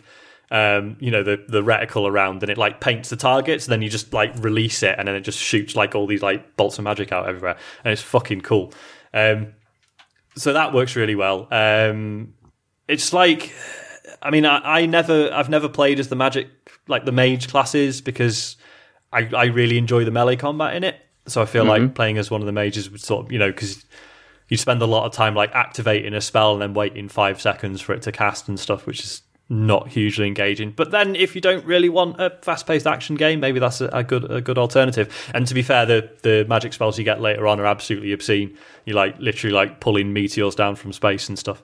Um, it's proper good. See, Um, I because I started as like a mage, like that's what I went for, Okay. and it's like you've got you know your your wand or whatever, and he's just like firing like stuff, and it just looks like he's just firing bubbles at people. it just it just looks so pathetic, like it's just like going like pop pop. It's, Yeah. yeah. it's, it's not good. Yeah, so yeah, not great. Um, but I mean, there's like the warrior class as well, which is like you know you can do quite a bit of damage, but you're mainly about tanking, and so it's all like drawing enemies to you and stuff while other people do the damage. So I feel like the the strider gets you the most involved, um, and like because obviously the whole pawn system where you have these like AI assistants, like I'm quite happy for like you know my AI companions to sort of draw attention and cast the magic spells while I actually run around doing damage to people. Um, so that that works really well. The the coolest thing about this getting a re-release and it being on a platform um, where like a lot of like people are, who never played it before are like, oh well, actually, if I can play it handheld, this will you know I'm interested now. Um, means it's like a lot of people are playing it, and it's really nice because the the whole pawn system. Um, which is yeah you have you know your ai companion who can be like hired out like other players can hire them to help them and the things they learn with you cross over into their game and the things that they learn with other people cross back into yours um like to the point that you know if you start a quest that your companion has already done um, like with someone else, they'll know what to do and they'll just tell you where to look and where to go and stuff. And it's really this really fascinating system, and it's like everyone's like everyone started again at the same time and loads of new people are playing it. So like i've actually got like a bunch of friends who are all playing it and we're constantly swapping pawns around and helping each other out and stuff. And like people are tweeting at me saying how good my pawn is because he's like been helping them out. And it's just it's great. It's really good fun. Um because like when it first like got unveiled like there was like a teaser trailer and I was like, oh my god, there's uh, you can see there's all companions running around. It must have co-op, and then it turned out it wasn't co-op. It was just this weird sort of asynchronous system. Everyone sulked about it, but it's it's really interesting, and the way it ties into the story later on is is really clever as well. Um, like it just fully goes into the fact that like oh yeah, like every player's game is like another unit. It's like a, all part of this shared universe, um, and it's just yeah, it's really fascinating. Um, it's 25 quid i think it is on, on the switch. Um, i would say it's well worth it if you've never checked it out. Um, it will take a lot of time and it is quite hard. Um, there's an easy mode which i've never tried um, but like don't be afraid to use that i think if, if you are struggling because you, can like the autosave is, is not very generous. Like if you spend like half an hour like trekking across the map and then die like you you'll go back to when it last like autosaved like when you last went through like a you know a, a door or whatever that was like a you know a, a gate into a town or whatever. Like so you can lose a lot of progress, which is a bit shit. Um, but no, I, I yeah, I fucking love it. It's just such a weird, like uh, initially quite normal and boring, but later on incredibly weird game. Um, Yeah, I was going to ask you about how, how it dealt with sort of like save save states and if you like are you know playing a bit and stop and start again. Like so, it so you could go for quite a while without saving, or is it quite common to go through a town and trigger? Uh, yeah, I mean, there's save. only because there's only like one major city in the whole game, and then there's like a couple of like camps sort of out in the wilderness where you can sleep for the night and, and save your game. Um, I mean, so yeah, so it is quite common to go for a while without saving, and there's no way to do it manually, as far as I'm aware. Um, but again, it's sort of by design. It is meant to be a little bit punishing, and it is meant to give you that sort of fear of like going out on like quite a long voyage. Because like the other thing is, it's got like a full day and night cycle, and nighttime is fucking terrifying. Like, like it's properly dark. Like unless you've got a, a lantern or you've got like a magic user who can cast. Um, there's like a spell that just like creates like a you know a load of, of light around a given area like if you haven't got either of those you cannot see. And like the undead just start coming out of the ground constantly. Um, Oh, right. yeah but it's like once once you find like a way of dealing with it it's proper good fun but the first time it happens it's fucking horrible. Um so yeah it is quite unforgiving and so as i say yeah like if you think you're going to struggle like just stick it on easy mode by all means but um yeah i i really love it and i'm just glad i'm still enjoying it as much as i did back in the day. And it, again, it's just really fun. Like because I know the game quite well, I'm just sort of ploughing ahead, which means anyone who like if you're friends with someone, you can hire their pawn at like no cost. So if you've got a friend who's like really far ahead in the game, you can hire their essentially really overpowered pawn, put it in your game for free, and get a relatively easy ride. So it's quite nice, sort of being sort of relatively at the front of that, and everyone's like using my pawn and like I say, sort of telling me how great he's been and stuff. It's just Did, it's did cool. you have did you have the equivalent when you were playing it first time round? I mean, not so much because it was like people just weren't like there were loads of people playing it, um, but like literally they all just played like the first hour and then binned it off. Um, so like every time you go to this place called the Rift, and that's where you, you hire your pawns, and like by default it like shows you all your friends' ones, and it was like they're all like fucking level five. Like piss off! I don't want to see these anymore. They're annoying me. So like I actually like removed some people from a PSN friends list because because it was just I wasn't playing games with them online, and it was just really annoying seeing that they had all these like crap low level pawns Oh, right. just wearing rags and stuff. It's like, oh fuck off. Um, so yeah, so whereas this has felt like a lot more like people are actually really putting the effort in, in which I think again is in part um, due to the fact that it's on the Switch, so people are playing it at their own convenience. And the fact that, and you know, and it's nice that it's a game that has this sort of online functionality, but because it's so asynchronous, it's like you can be at home, like, you know, check in with your pawn and like hire some others in, and then, you know, take your Switch away for the day, play on the train or the bus or whatever. And then once you come back at the end of the day, that's when it like you resync everything. So it's not like you have to be online all the time or else it doesn't work. It just like checks in whenever you say like you know whether you, you sleep at an inn or, or whatever. Oh, so you, you don't have to. Okay, so I download like your pawn or whatever, and then I don't need to. Yeah, basically, I, yeah. I, could play it offline. Yeah, so you just keep him for as long as you want and then eventually you return him and you can like you can give me like a gift if you want, which is like any item in your inventory. Um, I've I've given people some rotten meat and a skull so far. Um, and you can like leave like a comment on like on the porn, which can be anything from like how helpful they were to like a comment on their appearance, which will be things like has a like has a poised beauty and stuff like that, which is a bit weird. Yeah, I, Um, I, I rarely read the comments um, on pawns, but uh, I'm tempted now. So, you, do you have to download a porn, or can you stream the porn? Is it just? Do Very you have good, to like Matthew. download Very good. Well, start of- apparently the the government's bringing in new legislation, which means you have to I was provide a. say, Before that happens, I'm going to make use of your pawn, Sean. It's, uh, can yeah. we not? It's really high level stuff, mate. Um, Uh, In terms of like how it looks, obviously you played this like seven years ago, whatever you said Yeah. it was. Like, does it look how you remember it looking? And have you done like a comparison? And actually, I haven't done a better worse? comparison. It still looks okay. Um, it like by and large, it's a really good port. Like performance wise, it's absolutely fine. There is a lot of like pop in with like foliage and stuff, but I don't know if it was always that way. Um, or if because obviously the last version I played before this was the PC version, which I assume was uh, souped up a little bit. Um, so I don't know, but it it it looks pretty good. Like you know, as far certainly as far as Switch games are concerned, um, and it, it runs absolutely fine. So yeah, it's it doesn't look as old as it is. Certainly, I don't think it does anyway. And, and, you think you're going to keep playing this and playing it until it's done? Yeah, I mean, I was like, I was fully addicted to my time at Portia, which I do want to go back to, but like Dragon's Dogma has just completely trounced it this week. I haven't I haven't played anything else. So uh, so yeah. It's a shame, Sean. Port is a good game. Well, why don't you tell us about that? Because I haven't got anything else to talk about now. Yeah, I mean, I, I've um, well, I've played a fair more bit, a fair, a fair bit more of uh, my time at Portia. Had a really great experience in a dungeon. Have you done any of the dungeon type things yet, Sean? I have, In fact, yeah, just the yeah. first like set You've of done the one and then yeah. have to take that device and like build the machine. Is that it? You know, like is one of the quests. I think you might have had that on your stream Oh, maybe I can't remember. where you had to take like the what looked like a big tube and you had to build it first and take it to like basically take it to that the building on the island. Oh, that's the the haunted cave Yeah. thing. Yeah, Have you done that Yeah, I have one? done that. Yeah.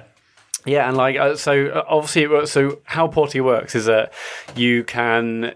There are enemies, and if you die, you basically revert back to your previous save, and it saves when you sleep overnight. So basically, you can go the whole day, and if for instance, you die, uh, which has happened, then you lose all your progress on that day. So anything you might build or collected or talk to people or missions you might have done, it's all lost. Um, and uh, I've had it before where I've like, oh, it's like 10 o'clock at night and you basically fall asleep at like three in the morning. I was like, oh, I'll quickly go to a dungeon or go here and go there. And I've died and I've lost my entire day's progress and it's been, it's been bad. Um, but I, I, I um, went out to this, uh, to, to, this, this dungeon and uh, there's loads of enemies, uh, loads of really easy enemies. And then comes the boss and like, um, I was like, I was, I was trying to kill his boss, and he he hit me loads, and it's really sort of finicky. The combat, it's not mm. like a great combat model at all, mm-hmm. and even like trying to like heal, you've got like um, you've got like keep pressing left or right on the on the on the D pad to go to like your healing item, and even that's really finicky. And like he got me down to like six percent health, and I was like, oh my god, do not die, do not die now, Matt, do not lose everything you've done today in this in, in this one day in this game. Um, and I was like, I, I, was so tense. I was suddenly like, because I was playing on um, on dock touch on on, t- on the TV, which is rare for me, but I was doing it, and I, I got so tense. I suddenly had to like stood up. I was like, it wasn't just like a relaxed sitting down game experience. It's Like, do not die, do not die. and it was like a really high pressure situation. But um, I got through it, and um, it, it's really nice to like a different a different sort of style of gameplay for that game. It's it's really impressive all the different things it's got, and it's also got this yeah, this weird sort of dungeon mode. Um, yeah, I, I, basically put like uh, twenty plus hours in already. Uh, I bloody love that game.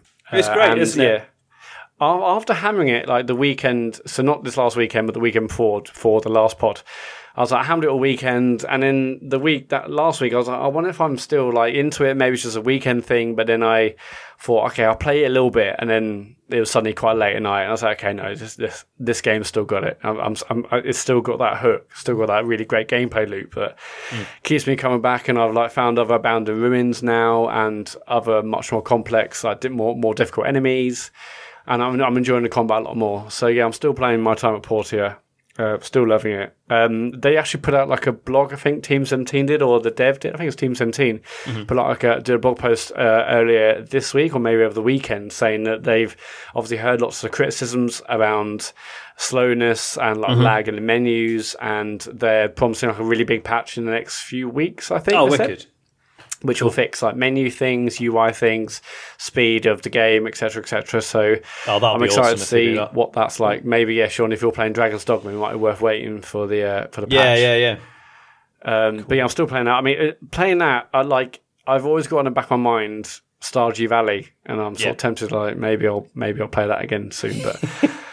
But yeah, uh, My Time Portia is still bloody excellent. If mm-hmm. you uh, weren't bored by mine and Sean's chat last week, I, I implore you to give my time a go. Um, I um, I played Days Gone. Uh, I barely played. I'm only like three hours in, unfortunately. So, uh, mm-hmm. uh, and this is apparently a big, big old game. I, like before um, it came out, before the reviews dropped, in my head I thought it was like oh, it's like a Uncharted style 25, 30 hour game. But people are saying it's like a 60 hour game. Jesus. Well, it's an open world one, isn't it? So yeah. they always make those ridiculously so, like that's instantly like oh, I, I can't. I, I'm, I do not want to play a 60 hour game. Anyway, regardless, obviously the reviews are out. Um, and people have, I mean, a lot of the reviews I, I've seen and heard and read, they've said, basically said that there is a great game under there and maybe like a really, really excellent, like 10 hour game. But unfortunately, it's bloated into like a 60 hour game with repetitive missions and bloated all sorts, really. Um, so yeah, I, I, haven't heard anyone say it's bad. It's just not good, um, which is arguably worse. Who knows? But, um, I mean, if it's a really unremarkable game, like that, that's surely that's surely even worse. And at least at least a bad game will get an emotional reaction out of you. Just saying, yeah, it's okay. It's just it's yeah, like a, a, bad game can be fascinatingly bad, whereas yeah. just a deadly average one it's such yeah. a shame because like so many of these open world games, people think, oh, you, know, you need 60, 80, 100 hours of gameplay and all these missions. But it, yeah, if people said actually there is probably a good game on here, if they'd only made it a 10 to 15 hour game, it's just really sad, isn't it? Because mm. again, like all the studios, I mean, I'm sure, I think Sony Bend have worked on this for many, many, many years, like five mm. or six years. Like, it's Shad. Anyway, I made three hours in. Uh, story wise, it's pretty simplistic at the beginning. It's like um, it's this guy like I don't Deacon. Think that changes from what I've heard. What's that? Sorry. I don't think that changes from no, what I've heard. no, it, it, it's it's like this guy called Deacon, Deacon St John and his wife and this guy called like Boom or Booze or whatever, and basically um, there's like these uh, you know freakers attack where you are. Um, your wife gets uh, get, get, gets gets hurt in, in the first cutscene, um, and you rush to a helicopter. There's only room for two people on a helicopter. Uh, there's like a slight small discussion. You know, your wife's obviously on there because she's injured. Do you go? Her husband? No. You decide to send her off to a camp, and you and your uh, I, I, I can't I can't work out his brother or best friend, but you stay with him, and then you say you'll meet her later. Um, and then and then in the first cutscene, it, it would appear that maybe oh yeah, and then after that is like two years later, and and uh, and the news is that she isn't around anymore. So it's Ah. probably the story of me, or, sorry, the characters trying to work out what happened to her, so on and so forth. Um, but I, I will say, yeah, I'm, I'm only like super super early in, but I think graphically it looks really really fantastic. The cutscenes are excellent from what I've seen so far. Uh, I mean, it's not quite up there with, with Uncharted levels of animation, but I think they're really really well acted. Graphically, it looks fantastic. Uh, I think voice acting is really good so far. Uh, graphically, I think it's it's really really strong. Um, but gameplay so far, I mean, I've only done like there's like the initial uh, linear mission tutorial type thing, and then you're let out into the open world. And I've gone to the first major camp uh, nearby and done a couple of missions, but. Uh, already, it's uh, it's remark, remark, remarkably unremarkable. It's just it's it's almost exhausting, and I just it's just there's nothing there so far. I, I'm going to keep playing it, and actually because there's really nothing else out there out at the moment, I'm definitely going to keep playing this. Um, but already, it's just it feels rather uninspired. Um, Yeah. graphically, it looks nice, but there's a lot of brown out there. um, like even riding the bike doesn't feel super satisfying. Although I hear that improves um, a lot when you upgrade it with, with various upgrades and whatnot. Um, and yeah, I, I mean, I may like I've I barely started the game, so I'm going to play a lot more this week, and hopefully have uh, a lot more impressions uh, next week. But um, yeah, as unremarkable and uninspiring as it has been so far, uh, I'm going to definitely keep playing it, uh, mostly because there's nothing really else out there. And uh, Yeah, I heard the the motorbike's got the same mechanic as in Deadly Premonition. You know, with having to fill it up with petrol every five seconds. Uh, yeah, I've, I've I've heard about the the, the, pet, the petrol thing. I've heard basically what the core gameplay loop just isn't very satisfying or fun at all. Um, you know, repetitive. we, we've That's had a bit of a problem. Yes, it is. Yeah, for, for a game which apparently is arguably uh, well, what which is apparently incredibly repetitive. Um, yeah, but uh, uh, it, it gave me Last of Us vibes. Um, I mean, the fact that it's a good-looking game and there's, there's sorry, not zombies, freakers. So if nothing else, it's made me like quite pumped for Last of Us Two, even though I was ridiculously pumped anyway. But I'm going to play loads Was more. there a carousel? Not yet. Not yet. Who knows? that, that might be coming later. I haven't seen the whole game. Uh, no, but I'll, I'll definitely I'm going to play loads more next week and hopefully have a few more things to say about it then. But uh, yeah, that, that day's gone. I played Bloodborne. I did Amy G. Amy Godala. Amy G. Dala. Is that you, how how would you say it, Sean? Oh, amygdala. Oh, is that okay? Even Yeah, as in okay, the bit of the brain. Oh, okay, cool. Well, anyway, that and then uh, it's like that uh, that guy you chase around the building. Oh, um, fuck, what's his name? I know the one you mean. He's an asshole. Yeah, it's like Nico or Nico. Eh, no, that guy. Oh, no, uh, Helm. Micolash, that's it. Micolash. Nicholas, yeah, I, I, and I, I attempted him, but then I, uh, but but he killed, but he killed me. But I'm gonna get it done next time. But yeah, I'm still enjoying it, but uh, still going for the bosses. It's a brilliant game, and that's it. I've mostly been playing a Portia, and I squeezed in some days gone over the weekend. But I'm gonna play loads more, so I have many more things to say about that game next week for sure. Cool. James. Um, I also have played very little this week. I keep meaning, well, I did mean to go back to playing Sekiro, but I, as I said, I mean, we've been talking about this in the, the you know in the WhatsApp group, and it's like I'm finding it really difficult to sort of summon up the energy to do that. I, I don't know why. I just feel. I feel like I've sort of lost the rhythm that I had with the game, you know, like because I, I played it for like about a week or two weeks, whatever, before we went away, Yeah. and then now I'm just finding it really difficult to motivate myself to go back. I just, I don't know why. I, th- I think it's just because it's the feeling that I'll, you know, my skills will be like worse again, and just having to relearn everything again and all that. And Mm. I don't know. I, ju- I- at the moment, I just don't feel like I want to play anything that's really difficult. And um, yeah, fair enough. yeah, so I just haven't gone back yet. I don't know if I will. I mean, I, I probably should, shouldn't I? You you Um, will. You, you you'll have a quiet week and you'll play it, and then it, I mean, how long how long were you playing it before you went away? Like a week or two? Yeah, about a week or two. I Yeah, mean, so I've got- like you'll I've- a quiet week or two, and you've already just said there's not a lot out at the moment. You'll put it on, and then you'll get back in the swing of things, no doubt. I mean, I am Yeah. already giggling at the idea of it just not even being in our Game of the Year show. Yeah. and the fucking like bollocking we will get from the audience for that. Are, are you That's interested true. in playing anytime soon, Sean? Ah, not really, no. Same as James, I've just got no appetite for difficult stuff at the moment. See, and I was I was enjoying it. Like I really was enjoying it, and like I, you know, I had felt some sense of achievement from beating a couple of the bosses and stuff. But it's just the thought of like, I know that I, to get back into it, I'm going to have to sit down and spend several hours getting back into it, and I just don't feel like doing that at the moment. I want something a bit more instant, Yeah. and uh, yeah, I, like, I, I, I've got it and I really want to play it, but when I start playing it, that and Bloodborne at the same time it's just way. It was too much. Like, they're totally different styles that of makes games. sense. So I'm excited to play it, and I'll probably just start that as a Sunday night stream um, after Bloodborne's done. But as much as I wanted Yeah, to play it, I couldn't sense. do both at the same time. It's, way- it's like reading two books at once. It's just impossible. So yeah, I'm, I'm putting that down for the moment, and I'll come back to it.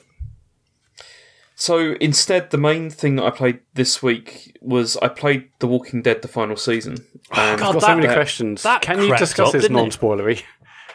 Not really, and that's part of the problem because, again, you see, this is the biggest problem I have with doing what you've been playing. To be honest, it's because most of the games I play are always like narrative-heavy games that you can't ruin because you know, like discussing them in detail will totally ruin them. But so I've got to kind of sort of dance around what I feel about this game, and I mean. It's the best season of the game since the first. I really, Really? believe Okay. that. Like, definitely. I mean, it doesn't. It obviously it doesn't match like the first. You know, I mean, nothing. I don't think ever really will really because that was so so well judged everything. But it's the closest I felt like, and it's the same. I mean, they replay the same sort of thing where you've got like that sort of adult child dynamic going on of like passing on knowledge. And but with the difference being of it being not um, like a grown up doing this, instead it's a teenager that's had you know that's that's learning from you know the world that she's grown up in compared with how Lee was obviously you know fully grown adult by that point. and she's not entirely sure of herself in the same way that that Lee was. So that adds some sort of um yeah sort of more sort of tension to stuff. But also there's quite there's a lot of parallels with the recent Life is Strange series as well with the you know with this idea that like the decisions you're making are impacting on somebody else's decision making process later. But it's a lot less subtle than um than what's called than Life is Strange. Like in this, it's that kind of like AJ will remember that, and like you know, it's it's like you know, Yeah. and it's like you have changed AJ, so he was like this now, and it's you know, it's a it, it's a bit more sort of like you know, gamey in that sense, you know, where that is, but it still works really well, and. I, I mean, I wouldn't. I mean, I didn't shed any tears from this, but I did feel like I really cared by the end, actually. And it, the last episode in particular, is it's very effective. I mean, I felt it it goes on a bit too long, like where they they keep it keeps feeling like it's reaching like a an end point, and then there's more. You know, that's and and that feels a bit like they didn't really want to say goodbye, and they didn't really want to sort of, um, you know, end you know end end the journey, and then you know, so it, it really does go on a bit, but not and I'd, I'd say i mean I'd, I'd say the ending i was generally satisfied with it it was um but they they left they still left like a number of threads dangling as well like from this that are things that possibly they could develop further if they were going to continue but obviously they're probably not going to i, I don't think it's it's kind of likely but um So, it was- so overall, you, you, you were satisfied with the ending. Yes, absolutely. Yeah, I mean, I, as as I understand it, there are different ways the ending can play out, but the one I got, I felt I felt happy with, and as I said, I felt quite emotional when things were going on because there are so many. uh, Obviously, it parallels a lot of things that happen, like in um yeah in other series, and it's yeah it's it's just really it was really well put together. The engine there was no problem with that this time. Like there was no glitching and all that kind of thing. It, it felt this is what felt sad about this because it really felt like they actually nailed it this time in terms of like the technical side of things. And although it doesn't have the subtlety of stuff like of like Life is Strange and the sort of the character development in the same way, this is still really worth playing. Like if you if you enjoyed the first series of Walking Dead, I think you could you could play this and not bother with any of the other stuff, and you'd still feel quite satisfied from it. I think because there's not there's not like a huge link with this and the the previous episodes that have come. You know, the previous uh, series rather. It's um it feels like another sort of standalone really, and um yeah, excellent. It's I really, really did enjoy it, and uh, I I do feel sad that it's over. that's It's, good. uh, So it's, yeah, Yeah, I, I, I listened to I think it was one of the kind of funny games casts, and like Greg had just finished it, and he had a lot of thoughts, and it did sound really interesting actually from what he spoke about. But um, but I- I'm glad you enjoyed it. After all that, it's good to have an ending you're satisfied with. Yeah, Yeah, it it did have good closure. I mean, as I said, but without you know, he- if I would have to spoil it to start talking about you know like um you know the various aspects of it. So I don't really want to do that because I really do think it's worth playing. Like if you care at all about narrative games, it's worth playing still. I think. Oh, cool. No, it's it's just nice because obviously with everything that happened with the studio, it's like, well, if they do manage to finish it somehow, is it even going to be worth it? um, but no, Yeah. it, yeah, I, I'm really pleased that it's it's turned out the way it has. Yeah, and they have. I mean, they have this really nice sequence towards the end, which like kind of feels like it's sort of like paying tribute to like the whole series, Okay. you know. And it's just it, that was a nice way to conclude Yeah. it. And I nearly posted like a screenshot of like the end bit, but then I was like, I can't do that because it will that will set people's minds of like, oh, that's happened or whatever, Right, you know, yeah, it's- that kind of thing. So, yeah, it's um, yeah, it really, really, really good. But yeah. Uh, the only other thing I- I've really played at all this week was I played the Mario Odyssey and Zelda Labo VR stuff. Oh, fantastic! I cannot Are wait to they hear. are they about really good? No, they're terrible. and um, both, both of them are terrible? yeah, they're they're both pretty terrible. Okay, well let, Matt. let, I us mean, start with Mario. Look, What? What? So Okay. Mario's just a part of the game, isn't it? It's not the whole game. yeah, well, Mario, what they do is they've added in for I think it's for three or four kingdoms. I think it's four kingdoms. They they've like added this extra section where all you have to do is collect musical notes to then you collect the musical notes and then that creates like a, an instrument which you which you then give to one of the you know the uh, like the musicians and then you do that for each of the um each of the worlds and then eventually you get to see the um you know the concert performed again Right. but like in VR Okay. but I mean, but the the trouble with this is this is not because it doesn't have like the depth like perception kind of stuff that you get with PlayStation VR. It doesn't have it. It doesn't feel like VR. I was going to say why why doesn't it? That's weird. 'Cause It's you- not- 'cause you can't- Not stereoscopic 3D. I thought it was. Well, you, you can't like like for example. Okay, if I you know like with PSVR, if you stand up and walk forward, you will walk further into the game. If you see what I mean. Oh, You know, like see. with, with Astrobot. yeah. With Astrobot, you could like look around corners Yeah. and stuff like that. And you can like You look and you can like lean forward to zoom in that sort of stuff. yeah, you can't do that with this. Right, Like, yeah, it's the all. same Like, with um, Gear VR. So yeah, you can tilt it round, but it doesn't understand when you've actually moved. Like if you lean Yes. forwards, it Oh, yeah, understands course, that you've tilted, like the angle changed, but not the the movement that goes with it. Yeah, Yeah. So all you're doing with this is you're looking around at where Mario is, like in the 3D space, but you can't change the camera angle or anything at all, Yeah. which makes. I mean, you can see why something like Astrobot was so well designed because it had been built around the fact that you could like move your head around, you could have a look at stuff and everything. Whereas with this, you can't, which makes you feel it's largely pointless. So does this, feel, does this feel more like a 360 video than? Yes, Yeah. it feels much more Yeah. like that, but in very low resolution. is that really a, and- a problem? Yeah, I mean, I, I had a feeling Yes. it would be. I was, I think, I was just hoping that like. You know, especially with Mario, just like the fact that it looks pretty nice, or it's just a nice sort of world to be in, um, would sort of win over. But I guess it doesn't. It's it's okay if if the character like if Mario's close to you, Right. it doesn't look too bad. But it's as soon as there's any distance on it, and it just becomes like a almost like a jumble of like pixels. Yeah. If you know what I mean, like you, it's it's really it doesn't look great. And What, what what's like the screen door effect like, where you can see the the gaps in between pixels? Like the PlayStation VR is actually really good for that. Whereas early like Vive and Oculus kits, you could there was definitely a big like uh, you could see the pixels, the See edge the, of the pixels lines easily. within What's-. Yeah, yeah. Yeah, what's it like on this? Well, this it just looks like you're like massive scan lines basically like across the thing. It doesn't look like you're um, looking yeah. for an, a mesh curtain. No, Okay. It not it's not that bad, but it's it's still it doesn't. I mean, it doesn't look good. Is Mm-hmm. the thing, and it's. I mean, I I played both of them, and it's also got that thing where you, you like you have to hold like the thing up to your face the whole time. Yeah. and I can see why they only did like really short experiences because it does get uncomfortable very quickly. And then I started doing that thing where I was like just putting my like elbows on the table and then looking through it, and you're thinking this is just Virtual Boy is all I'm doing here, and it's and, it, and it's just well I don't know why I'd want to play the game in this way because it's not adding anything to it at all. Like just moving around, you know, looking at it from different angles. you can't. So it's it doesn't really feel like it's. So, it's, um, so you can't much. play the, stand, the, the the kingdom as as we know it. You're basically just playing No. new sections of those kingdoms we know of. It's a very small area, Ah, Okay. like a really really tiny area where you can yeah you can just do that, and then you just have to find some musical notes. That's it. Which I could It's- it's understand brief. if it was really well done as a result. like, Yeah.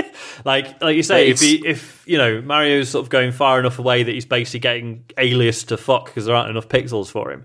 Why, Hmm. why have they built environments where you can get that far away from the camera? Like, if they're gonna make it Yeah. this restrained experience, why not really sort of you know specifically build it so that it, it works? But yeah, strange. It, well, they they have with some of them. Like Okay. some of them, it's really like the, the Cap Kingdom one. You can't go that far away, and then as soon as you start to go too far, it like just zooms you back. You know, you can't. So the the environments are quite constrained, but I just don't see the point of it. Mm. Really, it, I just don't see what what it's really adding because. Like I said, with Astrobot, it really felt like there was a point, you know, to, to it being in VR. Yeah. This it feels like it, this is just like a proof of concept of like, yes, you can look at things in like 360 light view with this, and it's like, okay, great, yeah, uh, uh, it was whatever. So that I mean, of the two, that one looks the best, I think, because Zelda looks appalling. Like it really does. I mean, I I do not understand. I mean, I've seen people commenting on this like online, just saying like, "Oh, it's amazing" and all this kind of thing. It's not. It looks dreadful. Like it, it looks really really terrible. The frame rate becomes really like juddery as well, and it look yeah it doesn't look so good. And I wouldn't want to play the game in any way in this mode at all because I mean it, you start to get like the motion sickness as well from it. Mm-hmm. It's because the thing all you do with your head with this is it just controls the camera, like in terms of like looking again because you can't you know it doesn't know where you are obviously so you know moving your head left or right all it does is just move the camera Right. and again why would you want to play the game in that way? And it just zooms everything in. Um so everything is like really a lot closer to you which is fine but then they don't yeah the character models don't look that great that close up. And um, Uh, i mean I, how, I remember how so, so so the view it, what, so the view to to Link is just much closer. Yeah, it's much much closer. And then it, if you look up or down, then it's just basically the same as if you were using the stick to move the camera up or down. So it's really odd because if you look down, then suddenly, Things zoom in. yeah, Oh, God. it's exactly yeah. And so it's I I I'm baffled at people that think this is good, like absolutely baffled because I just don't. As I, t- I mean, I tweeted about it saying like it looks like like Ocarina of Time on N64 on like a like composite like connection or something. It looks it looks dreadful, like really really bad. And I I don't know why anyone would play it this way. I mean, again, maybe it's a cool proof of concept that you know you can do this kind of thing, but also I'd be thinking, why would you bother? Because it, it doesn't look that great at all. The the other games that come with Labo VR are good. Like there's there's some really nice um, sort of like really short like mini games and stuff that are that are quite fun. Like there's one where you know which is like a platformer which works, although it's got this really weird like floaty like jump, which you're thinking this this is really odd. This is like Nintendo who make like the like Mario with like yeah the best jumping ever, and this has got like worse jumping than like Little Big Planet in it. It's just you know you're just thinking surely they'd have nailed that for this. But yeah, it's but th- that stuff's good because again, it's it's been designed for it, and it's the visuals are like really pared down, so it's obviously not trying to do too much, and it yeah it doesn't make you feel so sick. Um, as you get with this, I mean, I, I I very rarely feel sick when I play VR games, like with like PlayStation VR and stuff. This made me feel awful, and I th- I'm sure it's just because the resolution is so low, Yeah. and um, yeah, it, said it just looks like you're looking at like massive scan lines on a on a TV. I guess that It's- it's resolution not and frame rate is not gonna. Yeah, exactly. Yeah, and I mean, I saw someone in there saying they were going to play through the whole game like this. You just thinking, what's wrong with you? It's like I just don't understand why you want to do that if you can play it on a TV. Yeah. It just, you know, I I didn't feel that it was increasing my immersion, mostly because it looked really terrible and the frame rate was bad. And it's like that. They're the things that would like break any kind of immersion for Yeah. me, like from playing it. Oh, what But a shame. it. I mean, it's it's It's free, so yeah, fine. and That's I think okay. like we always knew that Breath of Wild was a bit of a punt in comparison to Mario Odyssey, but I'm I'm surprised here that even Mario Odyssey isn't particularly great.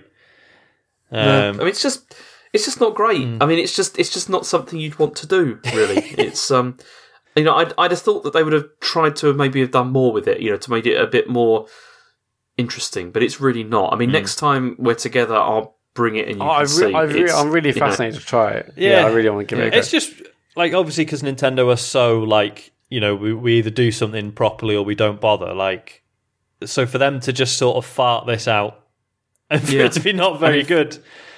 Uh, and that's what it feels like. It feels like they've just like gone, "Oh yeah, we'll, we'll just." I mean, put it this way, right? My son is absolutely obsessed with Mario Odyssey. Still, like he mm-hmm. still plays it like all the time. He heard about this and he played it like a bit, and then I went back a few minutes later and was like, "What? What are you doing?" And he just moved on to another like the VR like the Toy-Con games instead, Yeah. and he was he wasn't that interested in Yeah. it. He just said, "Yeah, it's uh, it's not that great." Strange. So yeah, a shame. Yeah. So, Oh. so, so, so, do you see yourself going back to any of the the uh, the non, yeah, the, the the other Toy-Con games at all, or are you done with that as well? Absolutely, yeah. I know I'm not done with it because I, I still need to build stuff. I mean, I've just been really busy with work over the last what, couple what, of weeks. what, what pack did you get? You got like the animal. No, you got the the the camera. What Yeah. else did you get? The Well, it's it's thing? there was two. There's there's the one which is just the the starter one, which is just kind of the headset, and that's it, I think, and maybe one other thing. Whereas there's the like the variety one, which has got like the the elephant and the the wind pedal. Oh, so you got all that as well, did you? Oh, awesome. Yeah, yeah. It was, I mean, the pr- difference in price was not massive. It was like 15, 20 quid or something. Mm. I just thought, because then now, I mean, I've read now, like loads of people saying they bought the starter one and now wish that they got the other one. So, mm. yeah, I thought it was worth that. And we got that Twitch payout, so that was nice. Cool. that it.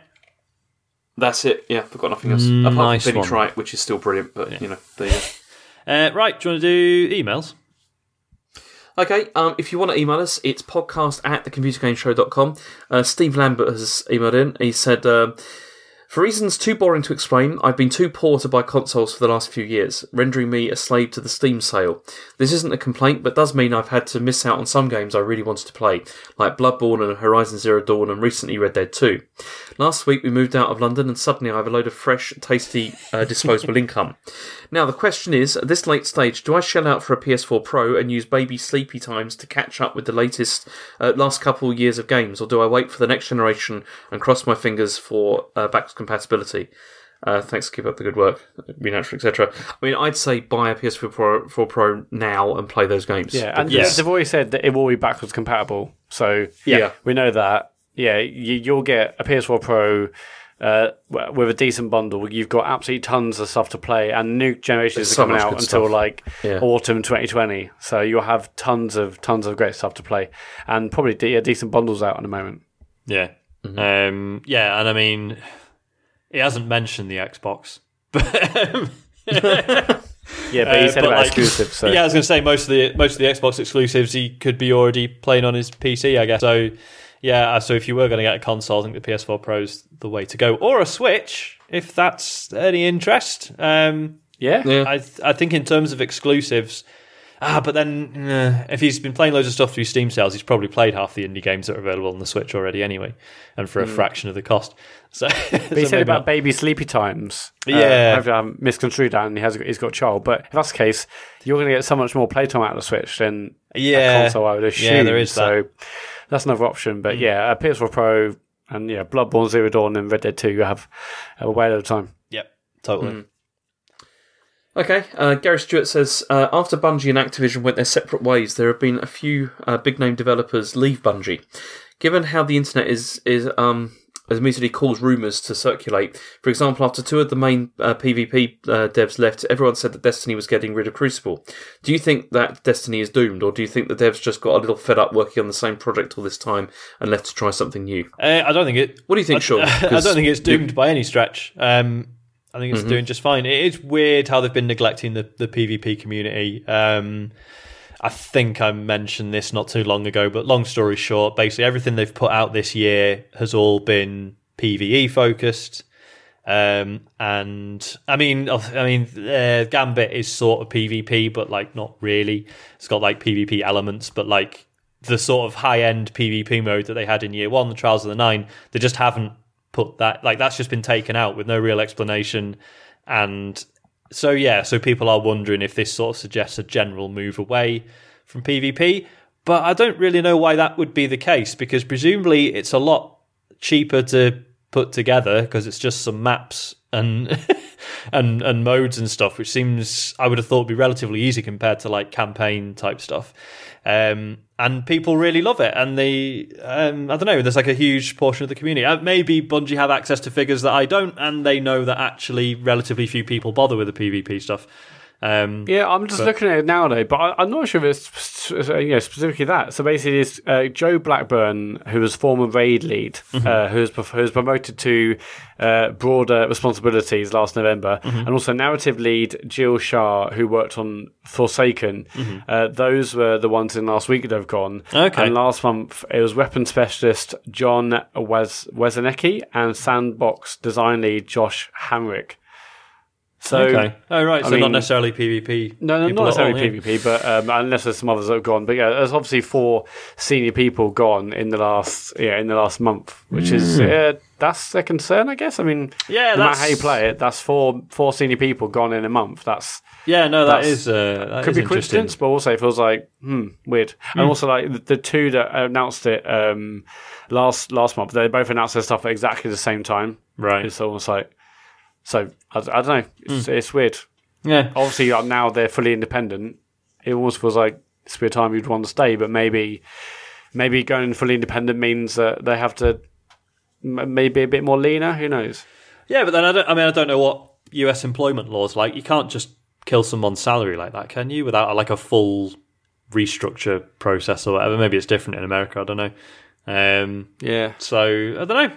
Um, uh, hopefully, it's just they felt it was time to move on. Um, but who knows? yeah. Who knows? I'm I'm I'm excited to see what the next like big. You know the properly big, like fully independent Bungie. Uh, Yeah, uh, 'cause we've got, DLC um, drop was going to be. Yeah, because the the season of opulence is soon, so that's the third bit, the third and final bit of this season pass. That's every day in my house, Sean. um, you fucking soda streaming your Sky TV. Um, but um, yeah, uh, so then I don't think we're clear on what we're getting after that. If it's going to be like another big expansion or like a, a year off and then Destiny 3, which I think is basically what happened. I know we had, um, God, I can't remember what it was called. So Rise of Iron for Destiny 1, and that was okay. But like, there was that, and then basically a year of nothing, and then Destiny 2 happened. So I imagine it's going to be something like that, I guess. And so I'm, I'm, I'm in pool right now, probably loving this Destiny chat, but we'll carry on. Yeah, yeah. Um, Every like, week, So, so do you see Destiny Three coming like basically around 2020, like maybe launch the new consoles? Don't see why not. Um, It be- feels really soon, but I guess I guess it isn't. yeah, I mean, you it just feels like Destiny they get 2's Destiny Two back on track now. It feels like Yeah. Destiny Three already. I don't know. So I suppose because yeah, so Forsaken was the start of yeah. So we're still we're still only in year two of Destiny two, aren't we? But then Destiny one was only three years. Yeah, So but yeah, 2020. Lo- uh, imagine Destiny Three launch title for PS5. That'd be 8K. alright. yeah, I'd be on that. 8K, 10 player co op, incredible AI. Yeah, Uh, yeah. populated cities, people running yeah, I around. imagine. Yeah, with the, good the- AI the- and that. the entire city is pu- just rammed to, to the be gills. to be with fair, people. if there's a game that could benefit from quicker loading times, Destiny is it. But yeah, Uh, you reckon? Yeah, but you, you see the ship. You do see the shit. It's more when you when you first log in. I don't even know what it's loading at that point, but it takes fucking Yeah. years. Like it's like I I'll set that going and then I'll go and like get a drink or something just because I know it's going to be about about server authentication, Sean. It's not easy. You got to log in, which which two-factor authentication. which if that was like a general thing I wouldn't mind, but it's like once you're in, it's like pretty slick. So it's yeah, it's really strange. Whatever. What's next? Whatever. Okay, uh, Liz Walker says, uh, thanks to Sean for suggesting Gems of War as a nice casual game for the mobile. It has all the things I love about Hearthstone, but oddly for a free to play game, it doesn't push the money side too hard, other than the occasional pop up of their special offers. Also, this was a while ago, but after hearing Sean musing about how confusing Kingdom Hearts 3 must be for kids, I wanted to share my experience. My nearly four year old was ecstatic to watch me play Kingdom Hearts 3, especially as Toy Story is his favourite film and it genuinely made me enjoy the game more myself with him cheering me on and yelling uh, at me to get in the robot mummy. I largely agree with everything Sean said, i.e., the combat is largely unchanged from previous games. The cutscenes are overly long and full of the worst anime esque uh, bullshit at times, but to my son, he honestly didn't seem to care about all the anime dudes in black coats, only really acknowledged them as the bad guys. I suspect to him they are the equivalent of Saturday morning cartoon villains who don't really need to know much about other than they are the bad guys. This is the first time that my son has properly engaged with uh, video games, so Kingdom Hearts 3 is likely to hold a special place in my memories, despite not being the best entry in the series by a long shot. So, my question is um, Have your kids enhanced any mediocre games for you? I mean, I'm, Uh, I'm this will be for you, isn't it, James? gonna This is yeah, a James my, question, my, my child's only 18 months old, so Well, yeah, but, but Yeah. has your child uh, made you like Dragon's Dogma more or less, Sean? um, I mean, that, that doesn't make any difference, does it? I think he. I mean, other than like I'm enjoying playing it handheld because I haven't always got access to the TV because usually it's got CBeebies on it these days. That's about it. Come on, James. It must be loads for you. Um, I'm trying to think because I mean, I remember playing Knack. um, yeah, I had to play that with my son for a while because he wanted to mean, it doesn't that. sound like you enjoyed And- it though. Well, he didn't really enjoy it either after a while, and he got bored, and he said, "Let's play something else." And that was that was the thing, but because that's the thing. I mean, okay, maybe you see the thing is there are games which I find mediocre or I don't really enjoy very much that we end up playing, like for example Mario Party, which is like it's fine. I I quite enjoy playing it sometimes, but if you've played it a lot, it gets quite tedious. Like you know, sort of to like to go through. So I've played that many many times. Um, that's about it, really, though. To be honest, because I always just force them to play good games. I won't let them play stuff that's like mediocre. I mean, there's certainly like I- there are games like so. I've been out of the loop with Pokemon for a long time now, but like, yeah, that was a mediocre game. Uh, yeah, I, I did play through that. but them, yeah, but like, so if that like if Isaac was to get into that when he's older, I can see myself being able to enjoy that again, like via him, um, or with him, Yeah. you know. Um, so that's that's like a potential one. I can't think of many others though. I mean, I've I've locked down all the stuff so they can't play any free to play games. So that that's already like closed that avenue Yeah. off. So yeah, I don't know. I can't really think of anything in particular that I've that I've done with that. Yeah, with yeah, fair enough. You just remember bonding Maybe over a else, mate. game being shit. Yeah, Yeah. classic. Right. Yeah, but a, a No, bond because over a shit game i- is a weak bond in my book.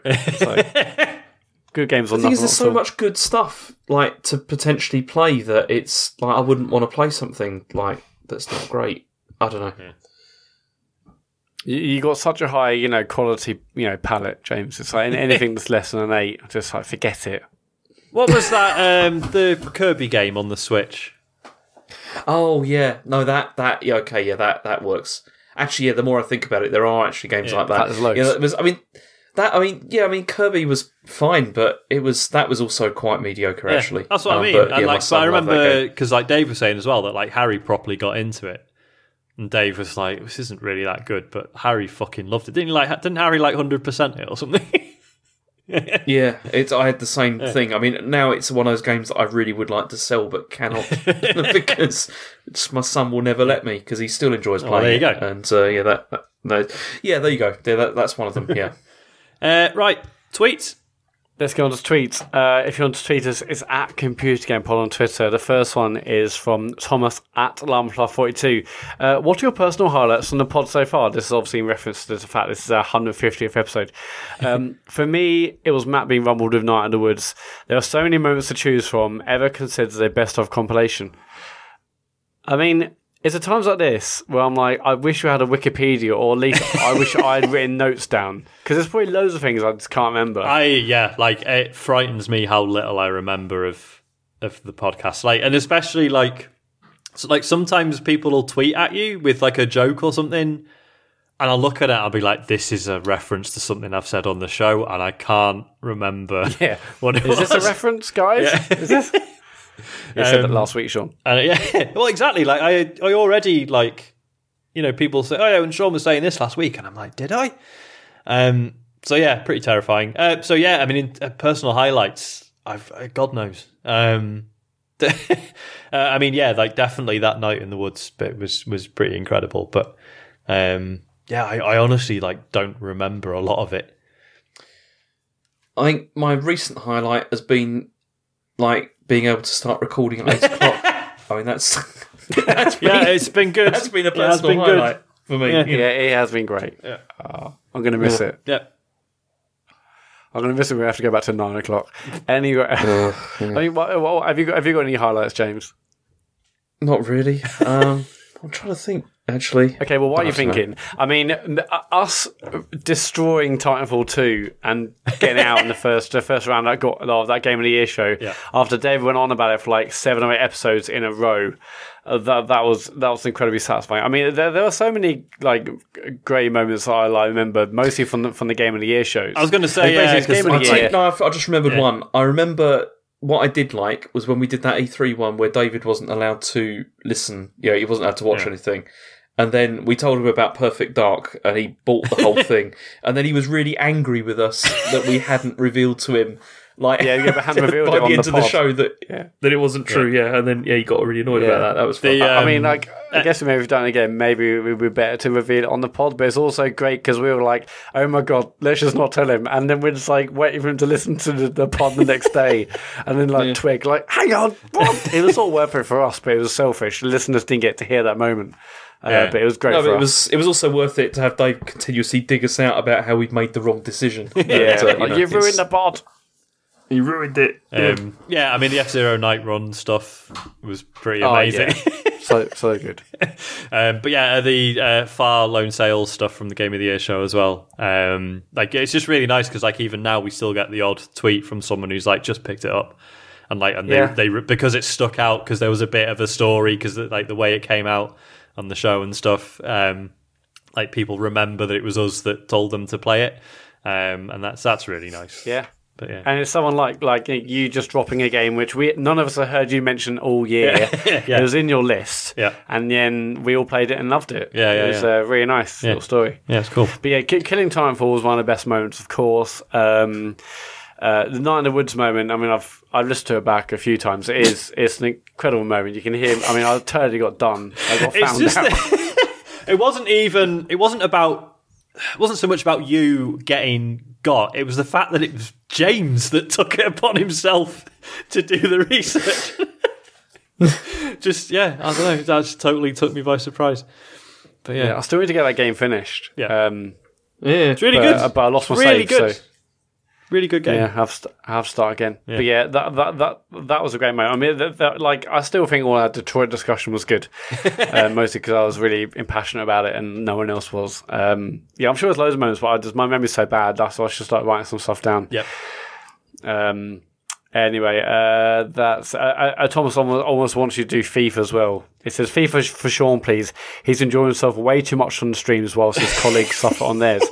Yeah, the uh, the net is definitely closing in on that. Um, although interestingly, you know, I've mentioned before, there's like, oh yeah, there's like a, a the journey pack that you can buy, and it was on sale for like twenty five quid or something, and I missed that. Um, so it's no longer on sale. I didn't realize it's not like like a special version of the game that just has all of the journey in it. It is just FIFA's seventeen to nineteen in one bundle. was it? I thought it was just. Yeah. So um, yeah, I mean, I guess I mean that's still the best option. I need to just wait till that's on sale again because I was hoping I could play it on the PC and stream it because I can get it through like um, Origin access. Yeah. Um, but having tried Forza Horizon Four and it not working at all, I assume FIFA's going to be no better. So I don't know. Like, Um, if, I don't think FIFA's as intensive. I mean, like Forza's one of the best looking racing games in recent years. True. Like, yeah, I'll, I'll give it a go. Um, I can always just like do a like a test recording and see how that behaves, and then we'll go from there. I guess. But uh, yeah, uh, yeah, all right. I'm yeah. I that's don't what know. happened. Also, I've got loads of ideas what we could do to promote it, and I've got to. There, there's things I need to do. Yeah. Uh, Tom Bailey at Trend. Uh, Trend Thrift on Twitter. The Assassin's Creed 3 remaster is the buggiest game I've ever played, including full on console lockups on occasion. And yet I'm still ploughing on having a whale of a time. What's the most frustrating game you couldn't get enough of? Tom Bailey. That's Oh, even easy. people who like Assassin's Creed generally take the piss out of three, don't they? Yeah. And, it, and But, this is know, and this is a buggy. terrible hmm. remaster, and he's still all right. Fair enough. But it's still um, clearly got something. yeah. Um. I mean, what? I, do you know, I'd have to say Daggerfall. Like, Yeah. you, do you, Yeah, know yeah, yeah. Daggerfall, yeah. yeah, That I, I absolutely loved that game when it came out. I remember playing it on PC, and it was just, it was a nightmare. There was just, I mean, it was probably the most buggy game that I think Bethesda ever put out, and that's saying something. That really yeah, is. It was, th- crashed all the time, but I still, yeah, I still kept playing it and uh, just loved it. Um, I mean, I suppose. I mean, Dragon's Dogma is not buggy, but it's certainly not as slick as it could be. Um, and e- like even at the time. Um, but it's yeah, like it, and you know, as I mentioned, like in terms of frustration, yeah, you can go for a half hour trek and then die unexpectedly and lose a fair bit of progress.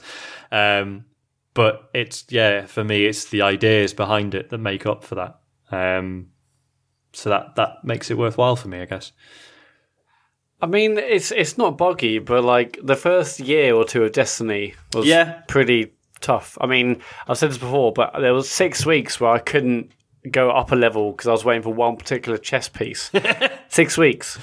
Yeah, I mean, we It was bad times, but again, I was not. I could nothing could stop me playing that game. Like, I think if we'd known how much Destiny 1 was going to improve, I don't think we would have bothered with year one. I think, I don't, I don't know. But it's just, it and it's arguably still got that great gameplay loop. I don't know. It's just, it was, it was, it was frustrating, but I was like, I was still smashing strikes every night, and yeah.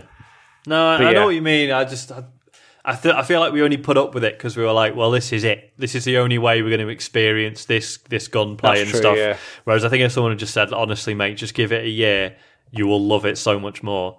Um, yeah. I often think if Destiny One came out today, I mean, it feels it feels like it would just get destroyed. I mean, I mean maybe it's not Yeah. the case, but it's like obviously so many games are all about quality of life improvements and Mm-hmm. making things easier and stuff. And like Destiny One was not. James, That. James, do you want to tell us all what you're laughing at? Sorry, sorry. Come on, James. I mean, I'm asking him because I know the answer, but I want him to tell us if he's going to be so unprofessional. James. Sorry, I'm sorry. Oh my god.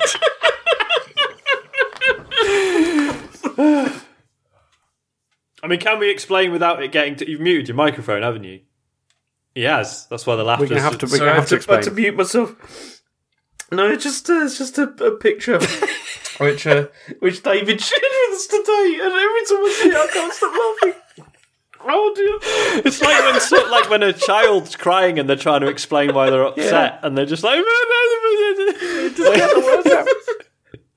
Oh dear! Dave sent us And the trouble is, is I keep making myself laugh by looking at it, and I'm know. Sounds like I'm crying. sorry, sorry, That's, I'm that's all right, Okay, but just okay, I've got it under control. I just won't open yeah, it all right, again. fine. Um, Well, no, I, I open it once more now. Go on, I just want to see what the reaction. No, no, no, I'm not doing. it, I'm not doing. Just doing open it once more now. Continue, continue, continue. I'm fine. I've, I've got over it. It's fine. now I'm looking at it. Go. Yeah, I've got to open now as well. Go on, open it once more, James. Right, Go on. what is the next question? Uh, Andre Gushwend, what is the one thing James wants from Animal Crossing on Switch besides a release date? Um, I would definitely like to there to be better like online of some description. I don't know what that would mean at this stage, but something which is better than they've had hmm. before. I tell you what, I don't want. I don't want it to be linked in with the like Pocket Camp one or anything at all. yeah, Like I don't want any like. How likely you know- do you think that is? I don't know. I wouldn't be surprised if they do somehow. I mean, I'm also hoping that they're not going to add like a load of like tasks and things like that to it because the thing I've always enjoyed about these games is the fact that you kind of just kick around and do whatever you feel like. I don't want it to be like super focused at all. Yeah, because you even thought there's too much busy work in Stardew, and that's nothing compared Yeah. to Portia, um, both of which are Yeah, brilliant exactly. fun. And that, I mean, that's one of the reasons I haven't really gone. But stop doing that. Stop doing that. So, what, what's happened? I've put the picture in the Google Doc.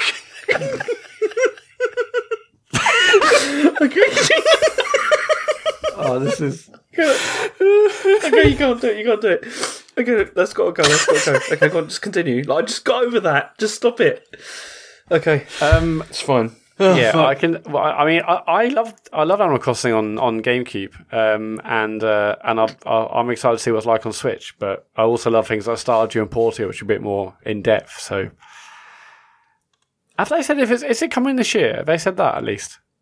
They yeah, they said it's supposed to be 2019. okay. okay. 2019. Okay. Uh, I'm, just, I'm just worried it might suddenly appear again any moment, and it's. Oh, fucking hell. Right. Um, what's the next question, man? Yes. Um, what uh, Rect Reese again? What are the best or worst licensed video games based on movies? I'm going with best Alien Isolation and worst any Harry Potter. Um, best, best like, um, they're not as common these days, are they? Really licensed? No, they're games? not. I think because people generally agree that they're not a brilliant idea um, Yeah. or at least uh, you know doing it in a way that tries to recreate the bits in the film. Um, at the end of the day, you're taking a, a you know a linear experience into into an interactive medium, and Because um, we're still waiting for Crystal Dynamics, uh, Dynamics' uh, Avengers game, aren't we? yeah, yeah, that's still still in the works. That's still Um, happening which at some point. feels somewhat like it might have missed the boat by this point. Um, I mean, don't get me wrong. Like, if people. Not, all- if, I mean, I can't believe they haven't released it around now. yeah, that would have been ideal. Um, But you know, Avengers is such a big franchise. If it, if it comes out next later in the year or next year, it'll obviously still do well. But it's Yeah. just crazy they haven't coincided it with the movie. Yeah, yeah. Um, bit strange, and like we've not, like we haven't seen anything of it, have we? No, nothing. Yeah, no. So presumably it's still relatively early on in development. So yeah, don't know, don't know what's going on there. Um, I mean, it is the one of the best has surely got to be GoldenEye and the N64. yeah, probably. I mean, yeah, That's ha- just such a great game. aged well, but yeah, in No, terms no, of I'm sure we play it today. It'll be absolutely dreadful. But yeah, our time, was like, "Hang on, this is a good licensed game." Yeah, um, and was quite a, a revelation in that, um, in that sense, and and yeah, and like broke the rules in that it did follow a lot of the events of the film quite Yeah. closely and worked. Um, so yes, that was okay. Um, I mean, I'm, I mean, yeah. worst. You've got we have such a selection to choose from. Well, where do we even begin? Um, yeah, fuck, it's hard to know where to start. Really, there's been loads of shiters. Um, Well, there was mostly loads of really bad ones you know, during the 8-bit era as well, wasn't there? When like LJN and all that had those licenses for all those yeah, yeah, yeah, terrible which games. presumably made them a lot of money. So fair dues. um, but yeah, um, I don't know. I haven't got any particularly interesting answers for this, to be honest. It's all just standard shit, isn't it? Anything, James? Uh, nothing bad. I mean, there was good stuff. There was um, what's it called? Uh, Chronicles of Riddick. That Oh, was yeah. great. Well, what sort of game was that? I remember at the time, like it reviewing really well and and stuff. But Well, 'cause- what sort of game was Well, it? it was. Well, it was it was first person, wasn't it? And it was, but it was like you know you were trapped on like the on the prison. It was basically like a prison escape kind of game. Yeah, so it's first person, and then it sort of went to third person for certain actions and stuff, didn't it? I think. Yeah. But yeah, but it had this whole like, um, yeah, sort of really really keen on stealth mechanics. But yeah, as you say, the initial sort of prison break bit, it was just about you living in the prison and interacting with the other inmates and stuff, and and trying to break out. Um, Yeah, and then there was that, and then there was what was it, Assault on Dark Athena, the, the second one they did, um, which apparently was really good as well. And I I played the first one a bit, and I don't know, bounced off it for some reason, despite it was, despite the fact that it was clearly quite interesting. Um, but again, that was an example of one that's like set around the films, wasn't it, rather than actually Yeah. following the plot. So yeah, because that was it was Starbreeze as well, wasn't it? It was, Who had all the trouble Yeah, yeah, recently. yeah. um, so yeah. I mean, like, what would you class the, Bat- well, the Batman Arkham games? Those are licensed. They're not like film license, but there's a Batman license, isn't it? I mean, Yeah, um, but again, so, like because the, difference with comic books. I mean, I know films are getting this way now because they're ripping off comic books so much. But um, like, if you decide to do a Batman game, because there are so many iterations of Batman, there's so many versions of him. You pre- you pretty much just do your own and borrow the bits you want from existing Batmans. Whereas, Yeah. like, if you like, whereas if you're doing a game version of a film, you don't just get to remake the main character. as you see fit. Like you pretty much have to stick to what already exists. Whereas because there's already so many different Batmen, um, you can sort of do what you want with it, relatively speaking. Um, there's lots of Batmen. there are lots of Batmans. Um, so, but yeah, but then that's but that's partly why that game was so good because it borrowed a lot of the best bits and but really gave you a, a sense of being Batman. Like the first time you go into the the cave and stuff underneath Arkham, that was fucking amazing. So, so yeah. um, no, I've I've got nothing else for this one. Yeah, actually, it's there, there- there's, there's like the Middle Earth, like the more what are those like Middle Earth Mordor games? Oh, out? it was Shadow of Mordor and yeah, Shadow the first of War. one. Yeah, The, the, uh, yeah, The first one was good, and the second one was less good because of microtransactions. Mm. From they took them out yeah. though, didn't they? Eventually.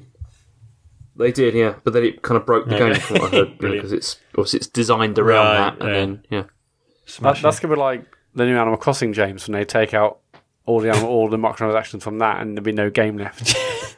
oh man, yeah. have leaf tickets. Leaf, get the get us Yeah. leaf tickets. Um, uh, last one is from last week actually, but Oodles Ood, at Oodles Odim. What upcoming game can you see you playing hundreds of hours of? Love Animal Crossing, obviously. Oh god, Hundreds of hours, James. hundreds of hours. Definitely, I s- spent about three hundred hours playing like Really? Leaf. Wow. Okay. Fuck. Yeah, Um, God, I don't know. I, what's coming out this year? Oh, what's the, I mean, not hundreds of hours, but the um, ah, fuck, what's it called? The the RPG that's in space and it's all a bit Wild West. Are you looking at that picture again? James, Fuck's sake, man! James. sorry, I just thought about it. He didn't, Sorry. he didn't even have to look at it anymore. He just has to remember it. That's all it What, takes. what's his RPG in space? uh, what, uh, what was it? The out? Is it called the Outer Worlds? It's by some Oh yeah, the one that saw Fallout. In. Yeah, yeah. Um, I think that's the the only one on the horizon that I, I'm looking forward to putting a significant amount of time into. Maybe not hundreds of hours. I mean, I suppose there's the Monster Hunter World DLC is later this year. Um, again, it won't be hundreds of hours, but I'd be, you know, very very happy to have an excuse to go back to that. So, yeah, I guess that's it for me. I don't really know what else is coming out that's gonna really take up shitloads of time. Yeah, it's hard, it's hard to say actually. I mean, I'm also looking forward to Animal Crossing. I don't know if Mm. it'll be hundreds of hours, but um, yeah, I don't know. Mm. I mean, I, I, most of the games I look forward to this year, they're not massive hundred hour plus games. Yeah, yeah, exactly. I think yeah, we don't really like none of us are into stuff like that, are we? I mean, it's just Destiny. That's surely it. I mean, like, yeah, I can't really think of anything I, else. that's- yeah, I could see myself continuing and to and maybe if of I count into the way I am, maybe it'd my time at Portia. I mean, done twenty hours pretty quickly. Yeah. Uh, that is it for uh, for tweets. It's, it's at Computer Game Pod on Twitter if you want to tweet us, uh, and that's it. Cool. Um, right, we can go, and James can look at that picture all he wants now. He's muted his microphone again. James, Oh, I, I did, yeah. I, I muted it for a while because I Um, but yeah, I thought it was for the uh, best. two hours, lads, relatively short as promised. Um, but still, actually, no, we're, we're all right on Dash Radio now, aren't we? We're, we're fine. We're allowed two and a half. absolutely fine. Yeah. Um, so if you listen on Dash Radio, enjoy 20 minutes of what is it they play? Just like music and trailers and stuff. Yeah, I yeah. I assume it's just other Yeah. other other ambience. Yeah. Well, enjoy that, and uh, we will see you next week. Thank you for letting us be natural. Goodbye. Thank you. Thank you.